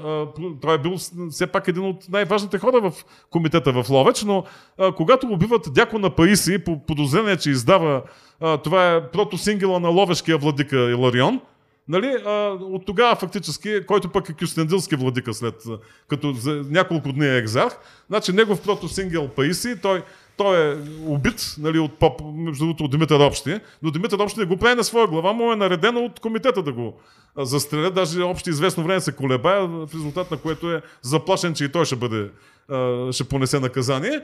Та оттам Кръсто минава на така по-умерени позиции, е против това нещо, против революционния терор. Но Кръсто не е издал Левски. Левски е когато е заловен в Къкрина, неговите двама спътници, това са Николчо Бакарджията и Христо Латинеца, те казват, че не го познават, че е случайен пътник. Самия Христо Латинеца казва на Левски няколко пъти, значи всички му казват, има много шпиони навсякъде, правят се непрекъснати обиски. Ханчето е било публична тайна, че е свързано с все пак в едно село като Къкрина има около 20 на души в местната организация. Все някой дет се казва от глупост някъде е казал нещо и вероятно в самото ханче някой се е усъмнил, че този човек не е случайен. Но когато го залавят, знаем при какви обстоятелства, да не ги повтаряме, те не знаят кого са заловили. Водят го в Ловеч, той там им разказва историята, че е от Търново. Той т.е. прилага матрицата Стан Станчулеско. Аз съм българин от Румъния и съм тук да купувам а, добитък и затова го пращат в Търново. Вярно, че тогава Ловеч е в Търновския окръг, нали? не е в Софийския а, през това време в София Мазгар паша с първата си комисия разследва обира в а, Араба Конак и постепенно излавя различни участници в него. И вече от тук Левски е пратен, но Левски е идентифициран като това, че е той в Търново, а не в Ловеч. Така че тук никакъв поп не... Има и други нали, така при чудливи идеи, че Величка Хашнова го била предала, а, че е предаден от жена, нали, в случая и други подобни. Или че Марин Поп Луканов го е предал. Няма такова нещо. Той е заловен. Той не е предаден, а е заловен. За нещастие е заловен, случ... до голяма степен случайно, до голяма степен не случайно, защото на оръжие е цялата а, турска тайна и явна полиция, имат неговата снимка, с това, което направиха кадровските колеги Дора Чушева и Виктор Комбо, виждаме, че и снимката я прежават сравнително отрано турците и че не знаят и много добре кой е Левски. Имаме и предателства.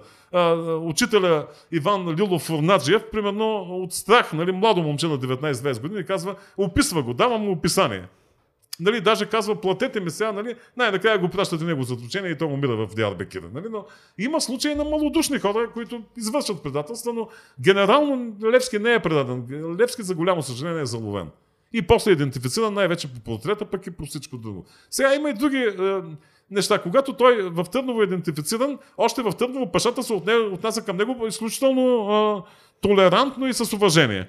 Същото се повтаря в Плевен, същото се повтаря в София. И още тогава Любен Каравелов, така по-разгорещени журналистически пера, пишат, той е измъчван, избили му зъбите, нищо подобно. През цялото време те се отнасят максимално а, почтително към него властите, защото не се знае дали утре не, не бива да преговарят с него. Те разбират, че това е водача, че са хванали лидера на българите. И тук, нали, това, че трябва да бъде екзекутиран, разбира се, показва, че на тях такива лидери не им трябват. Нали, в че наделява консервативната линия в османската политика, а не по-продуктивната, която би трябвало да даде автономия на българите, за които те вече са били дорасли. И самата османска държава с екзархията е признала, че българите се управляват сами. Но това е дълъг спор. Така или иначе, сега разбира се, тук има набе, на, такива, на, на, как да кажа, а, че граф Игнатиев играе лоша роля, че той едва ли не е екзекутор на Левски. Това не е, не е така граф Игнатиев, разбира се, прокарва руската политика, която в никакъв случай няма симпатия към българската революция. Но самата руска политика не е, не е хомогенна. Граф, тогава генерал Игнатиев, той още не е граф, той е от военното крило, което няма нищо против българите да дигнат революция, за разлика от официален Петербург, който е против това да има революция. Така че и тези неща трябва да ги нюансираме. Разбира се, съди се по едно писмо на граф Игнатиев до, до Геров, нали, Найден Геров, българин вице-консул в Пловдив, който той го... Геров иска да ходи в София да следи процеса, граф Игнатиев го, му се скарва, но това е по-скоро, да, понеже Русия е набеждавана, че тя е организатор на всичко и Сърбия. Първите данни на, на турската а, полиция са Димитър Серблията, нали, все пак идва от Сърбия Димитър Общи, нали, като преди това е живял в Белград доста време, и, а, и че за това стои Русия. И, а, и тук пак Иван Хаджи Пенчов в своите спомени казва, че а, когато чете писмата, се оказа, че Русия е против. И вика, пашите казват другите хора от комисията. Вярно, вика, ние мислехме, че е Русия, а се оказа, че Русия е против това българите да дигнат революция. Така че не бива да се преувеличава руската намеса в случая, но не бива да забравяме, че Русия е против самостоятелното българско движение и винаги гледа на нас като на васална. Не казвам за всички руснаци. Никой народ не, не, не е виновен за това какви ги вършат неговите управници, но Левски е последният човек, който той, е, той не случайно е казвал, че ще се бори за, след освобождението на България за други народи, като има предвид покорените, потисканите от Русия народи на Руската империя.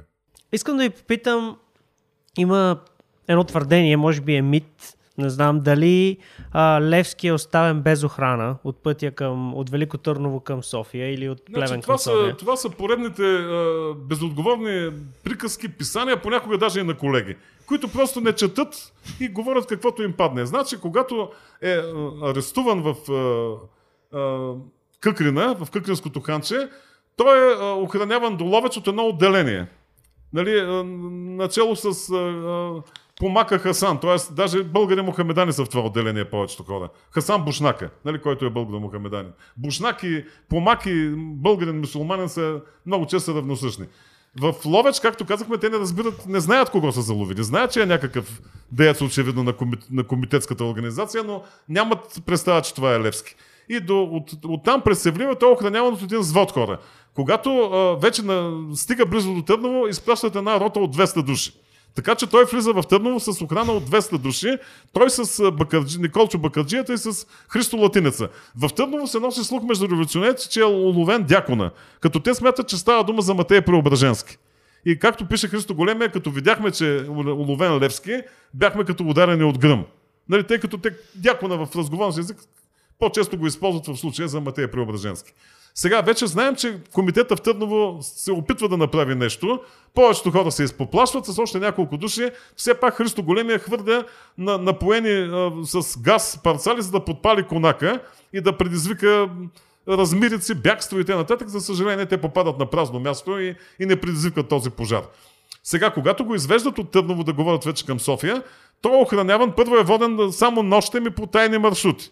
Нали, второ, охраняване винаги от стотина 200 души. Вече минаването на, на Балкана, а, тогава се минава през арабо-конашкия проход, т.е. между не през Витина, който е отворен по-късно, както е днес с така наречената магистрала Хемос, минава се от, през Ботевградския или арабо-конашкия проход. Там го охраняват 250 души, а, а, 250 души полиция, а, конница и пехота. В два шаркета, това са американските дилиджанси. Нали, това са две бронирани а, талиги, нали, такива с по 4 коня, шеркет на турски или на персийски по-скоро. А, те са там в, в двата шеркета, като се охраняват 250 души. Нека все пак да припомня на нашите зрители, че Ботевата често е от 207 души. Тоест, ние може да обвиняваме комитетите, че не са го освободили. Първо, той по екстрен начин е изпращан с много голяма охрана въоръжена до зъби, така че в никакъв случай не е вярно, че никой не го охранявал. И аз апелирам за пореден път тези, които говорят подобни глупости, да престанат да го правят, защото това противоречи на, на истината. И изкарва българите страхливци, както говорихте в началото, да, и предатели. Освен това, аз го казах и преди, двамата офицери в организацията са Левски и Димитър Общи. И двамата са заловени. Няма кой да, да, да дори да организира нещо подобно. Е, Христо Иванов в някаква степен Христо организира. Иванов се опитва нещо да направи. То не е възможно да стане в една държава полицейска и в... А, няма интернет и няма фейсбук. Значи, правени са опити той да бъде освободен Замислени са опити да бъде освободен, когато бъде откаран към Цариград или към Русчук. Смятало се, че процеса няма да бъде в София. Тогава София, днешната ни столица, е един околийски град който няма това значение, което има днес. И се е очаквало или да бъде отведен в Цариград, или поне в Русчук, в столицата на Дунавския валет, Русе. А, значи самите турци имат особено поведение. Отначало Мазяр Паша, който разкрива цялата конспирация, е обсипан с похвали. След един момент му казват да замлъкне, защото самата турска държава установява, че се е издънила, грубо казано, че се е провалила, че е проспала две, две години една организация че е нямала понятие какво става в а, такава важна територия в Хиндерланда на Истанбул, Цариград, какъвто, какъвто е България. И затова се намаляват децибелите, прави се процеса в София, за да, защото и в Руса, и в... Да не говорим за Цариград, ще има огромен международен отзвук, нали? И за да се тушира до някъде напрежението. Нали, те, и осъдените от процеса 62 души съвсем не са тези стотици, които са заловени по време на арестите като има едно негласно така нареждане от Цариград да няма прекалена строго, защото не се знае пък утре българите как ще реагират. С някакво вълнение. Нали? Това, това нещо респектира османската държава. В всяко едно отношение. Осъдени на смърт са само двама души. Отначало идеята е била да бъдат осъдени на смърт около десетина души. Само двама, това са а, Димитър Общи и Левски. Има няколко души на а, доживотен затвор. Това е много тежка присъда, над по 10 години, но основната маса от заловени са по на 3 години. Сега тук е въпрос, че някои от тях умират поради безумните условия в Диарбекир, в Анадола. Но така или иначе, самата османска държава се дава сметка как се е провалила с разкриването на организацията и гледа да тушира и да минимизира в максимална степен това, което, което е станало. А, сега, а, още нещо, един детайл, който е важен и, а, и който а, може би не, не е лошо да му отделим а, така известно внимание. Много често пак всезнайковци, хора, които разбират от всичко, от международна политика, от футбол, от медицина, антиваксери и всякакви такива фриволни елементи, казват, че Левски е бил осъден, защото убил чирачето Стойчо Гергинов. Даже един писател, няма да му правя реклама, каза, той уби дете. Стойчо Гергинов е на 25 години. По същото време Левски е на малко повече. Нали, а, значи, а, Стойчо Гергинов а, е а, момче в смисъл, че е слуга на Денчо Халача, на един от богатите търговци в Ловеч, който е отказал да даде помощ на комитета и то помощ, която да бъде пратена на заточениците в Диарбекер. И този, тази акция в неговата къща, Стойчо е обещал да да участва, след което явно подкупен от чорбаджията почва да крещи Бай, Василе, какво правиш? А това е на, на чершията в Ловеч. Събира се народ отвън и Левски го убива с камата си, като той самия има огромни огризения, че е трябвало да му затвори устата. Нали? Той го пише на Каравело в едно писмо. Но Левски не е осъден на смърт заради убийството на Стойчо. А, за подобно убийство наказанието е 15 години заточение. Той е осъден по няколко текста на Османския наказателен кодекс – който пък е адаптация на френския наказателен кодекс, за антидържавна дейност. И това го показа много добре доцент Маргарита Златарева в една нейна книга, която излезе преди две години. Тя е бивш конституционен съдия. Значи Маргарита Златарева и други автори, включително аз съм го писал, в, но тя най-добре го показа, по кои текстове навсякъде е за антидържавна дейност. Самата извънредна правителствена комисия, в нея има един, там е един генерал от армията, Али Саиб Паша, който е председател на Държавния съвет. Там е Иван Хаджи Пенчович, нали, който е българин от Държавния съвет. Там е Шакир Бей, който е личен адютант на Митхат Паша, и в цялата разправа с Левски се вижда почерка на Митхат Паша. Митхат Паша в два случая е най-жестокият желатин или как да кажа, палач на българската революция. Това е с четата на Хаджи Димитър и, и Стефан, и Стефан Караджа, където той се престарава в насилията и тук в този случай. Така че Левски изобщо не е осъден заради това така наречено убийство. Е убийство по, по, по, по, невъзможност да не, да не стане, защото а, на практика Стойчо ги издава, нали, крещейки, предупреждавайки чурбаджията и т.н. нататък. И а, като преди това, това Димитър Пъшков го казва, един от най-близките хора на Левски, че той на практика е обещал да участва в цялата акция. Нали? Но тази акция има много тежки последици, както и други подобни акции. Въобще революционният терор е нещо много опасно и затова е имало и гласове против него, включително и по-късно. Но аз без да ставам адвокат на привърженици на терора, това съм мнозинството от революционната организация. Това е текст на Общото събрание в Букурещ. Нали? А, а, да има терор. Да, да има събиране на средства и там се казва, че а, всеки... Всъщност това е превременното правителство в България. То си иска правата, нали, взема заем от своите то Левски на практика е изпълнявал решенията на Букурещ. Ко- които, между другото, той в немалка степен е наложил. Да. Но така или иначе, ние трябва да престанем да живеем с тия наивни представи за Левски, Джингиби, нали, друго нещо, което а, а, демона на империята, той, че е демон на империята, така е. Но, но от друга страна, той е винаги, ходил винаги много добре облечен. Изобщо не е вярно тези приказки, които Иван Важов, разбира се, с, съвсем друга дидактична цел ги пуска. Много добър конспиратор. Човек, например, в ТТВ той отива като тежък търговец. И на много други места. Нали, когато в Плевен, по време на откарването му до, до София, плевенския каймакам го пита, ами ти вика имаш един много хубав кон. Вика, аз съм те виждал, те не знаех, че ти си. Нали, смятах се за търговец. Все едно, че се говори за модерни коли. Нали? Левски му казва, това са отминали неща. Нали? Тоест, той е човек, който това го показа професор Николай Генчев и много други неща, че Левски е един модерен човек. Че той на практика не е тази романтична и така леко наивно, как да кажа, приказна фигура, която от друга страна той наистина е нашия национален герой. И това го казват самите съвременници. Когато е заловен Левски Даниил Христов Попов, неговия така главен, как да кажа, пълномощник в Трудно Магорели, връзката му с Румъния, много верен човек е Данил Христов Попов, казва, изгубваме най-добрия ни българин. А тогава добър българин означава патриот.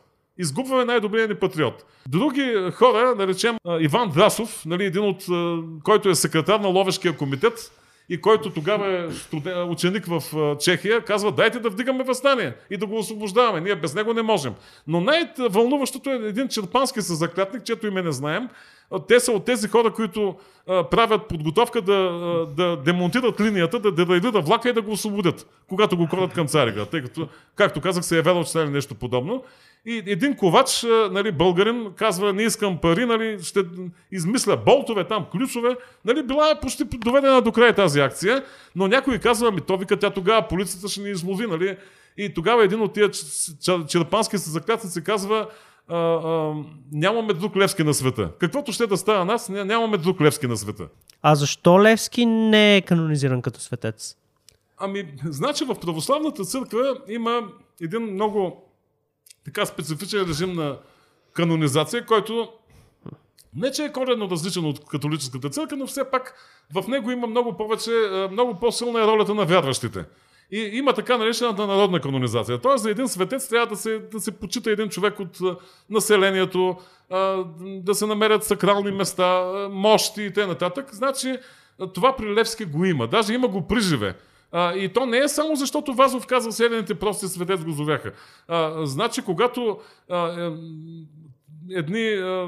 Това са един четник от Ботевата чета, нали, а, скита след разгрома и един овчар му казва, дякона идва тук. Дякона! Знаеш ли кой е дякона? Всички знаят кой е дякона. Не всички знаят го, много тесен кръг хора, защото е конспиратор, но най-верните българи го знаят. Така че а, неговата, а, как да кажа, неговата чистота, неговата безкорисност, неговата фанатична, даже бих казал, без да влагам лошо чувство, отдаденост на, на България, тя е била така, че той е канонизиран в uh, очите на, на, на, на хората и Вазов дава uh, израз на това нещо. Сега, защо българската църква не иска да канонизира, това си е за нейна сметка. Аз се надявам, че някой ден тя ще промее uh, собствения си маниер на, на, на действие, когато се канонизира някой. Борис Михаил Нашия покъстител е канонизиран. Нека да не забравяме, че той ослепи собствения си син Владимир Расате и че пролива кръв много повече. Че Левски е убивал хора, не само Стойче, по време на легията вероятно е убил някой друг. Това не противоречи на а, същността на неговото дело, която е в любов към ближния, любов към отечеството. Както казва Раковски, нали, това е най-висшата световна, т.е. най-шведската, най-висшата човешка светска, най-висшата добродетел е любовта към Бога. Най-висшата светска добродетел е любовта към отечеството. Така че нашата църква нека да се съобрази с любовта и към ближния и с любовта към отечеството. И добре, и като за финал, една финална оценка за Васил Левски. Колко е важен за историята? Левски, колкото повече се отдалечаваме от него, дори да звучи парадоксално, толкова повече той ни приближава към себе си. И а, тук, разбира се, ние постепенно откриваме едни или други черти от неговия характер. Примерно, доктор Веселина Антонова така показа, че той известно време е работил под прикритие като книжар. Всъщност, ако направим паралел с отец Матея Преображенски или с кюстендилския поборник Георги Димитров, нали, явно продаването на книги е част от аритметиката на революцията, или как да кажа. Но това, което казах преди малко, ще го повторя с риск да стана, може би, досаден, но, но то е много важно. Нямаме друг Левски на света. Същото казва и Христо Големия. Ти си един, ние сме много, ти си един. И това е а, с гениалната а, така по, по, поетична а, мисъл на Ботев е казано Твой е един син Българио. Твоят единствен, е най-голям син Българио. Благодаря ви за това участие, професор аз, Павлов. Аз благодаря. А, ако видеото ви е харесало, значително цъкнете един лайк, споделете го, за да може да стигне до повече хора и разбира се, коментирайте. До скоро!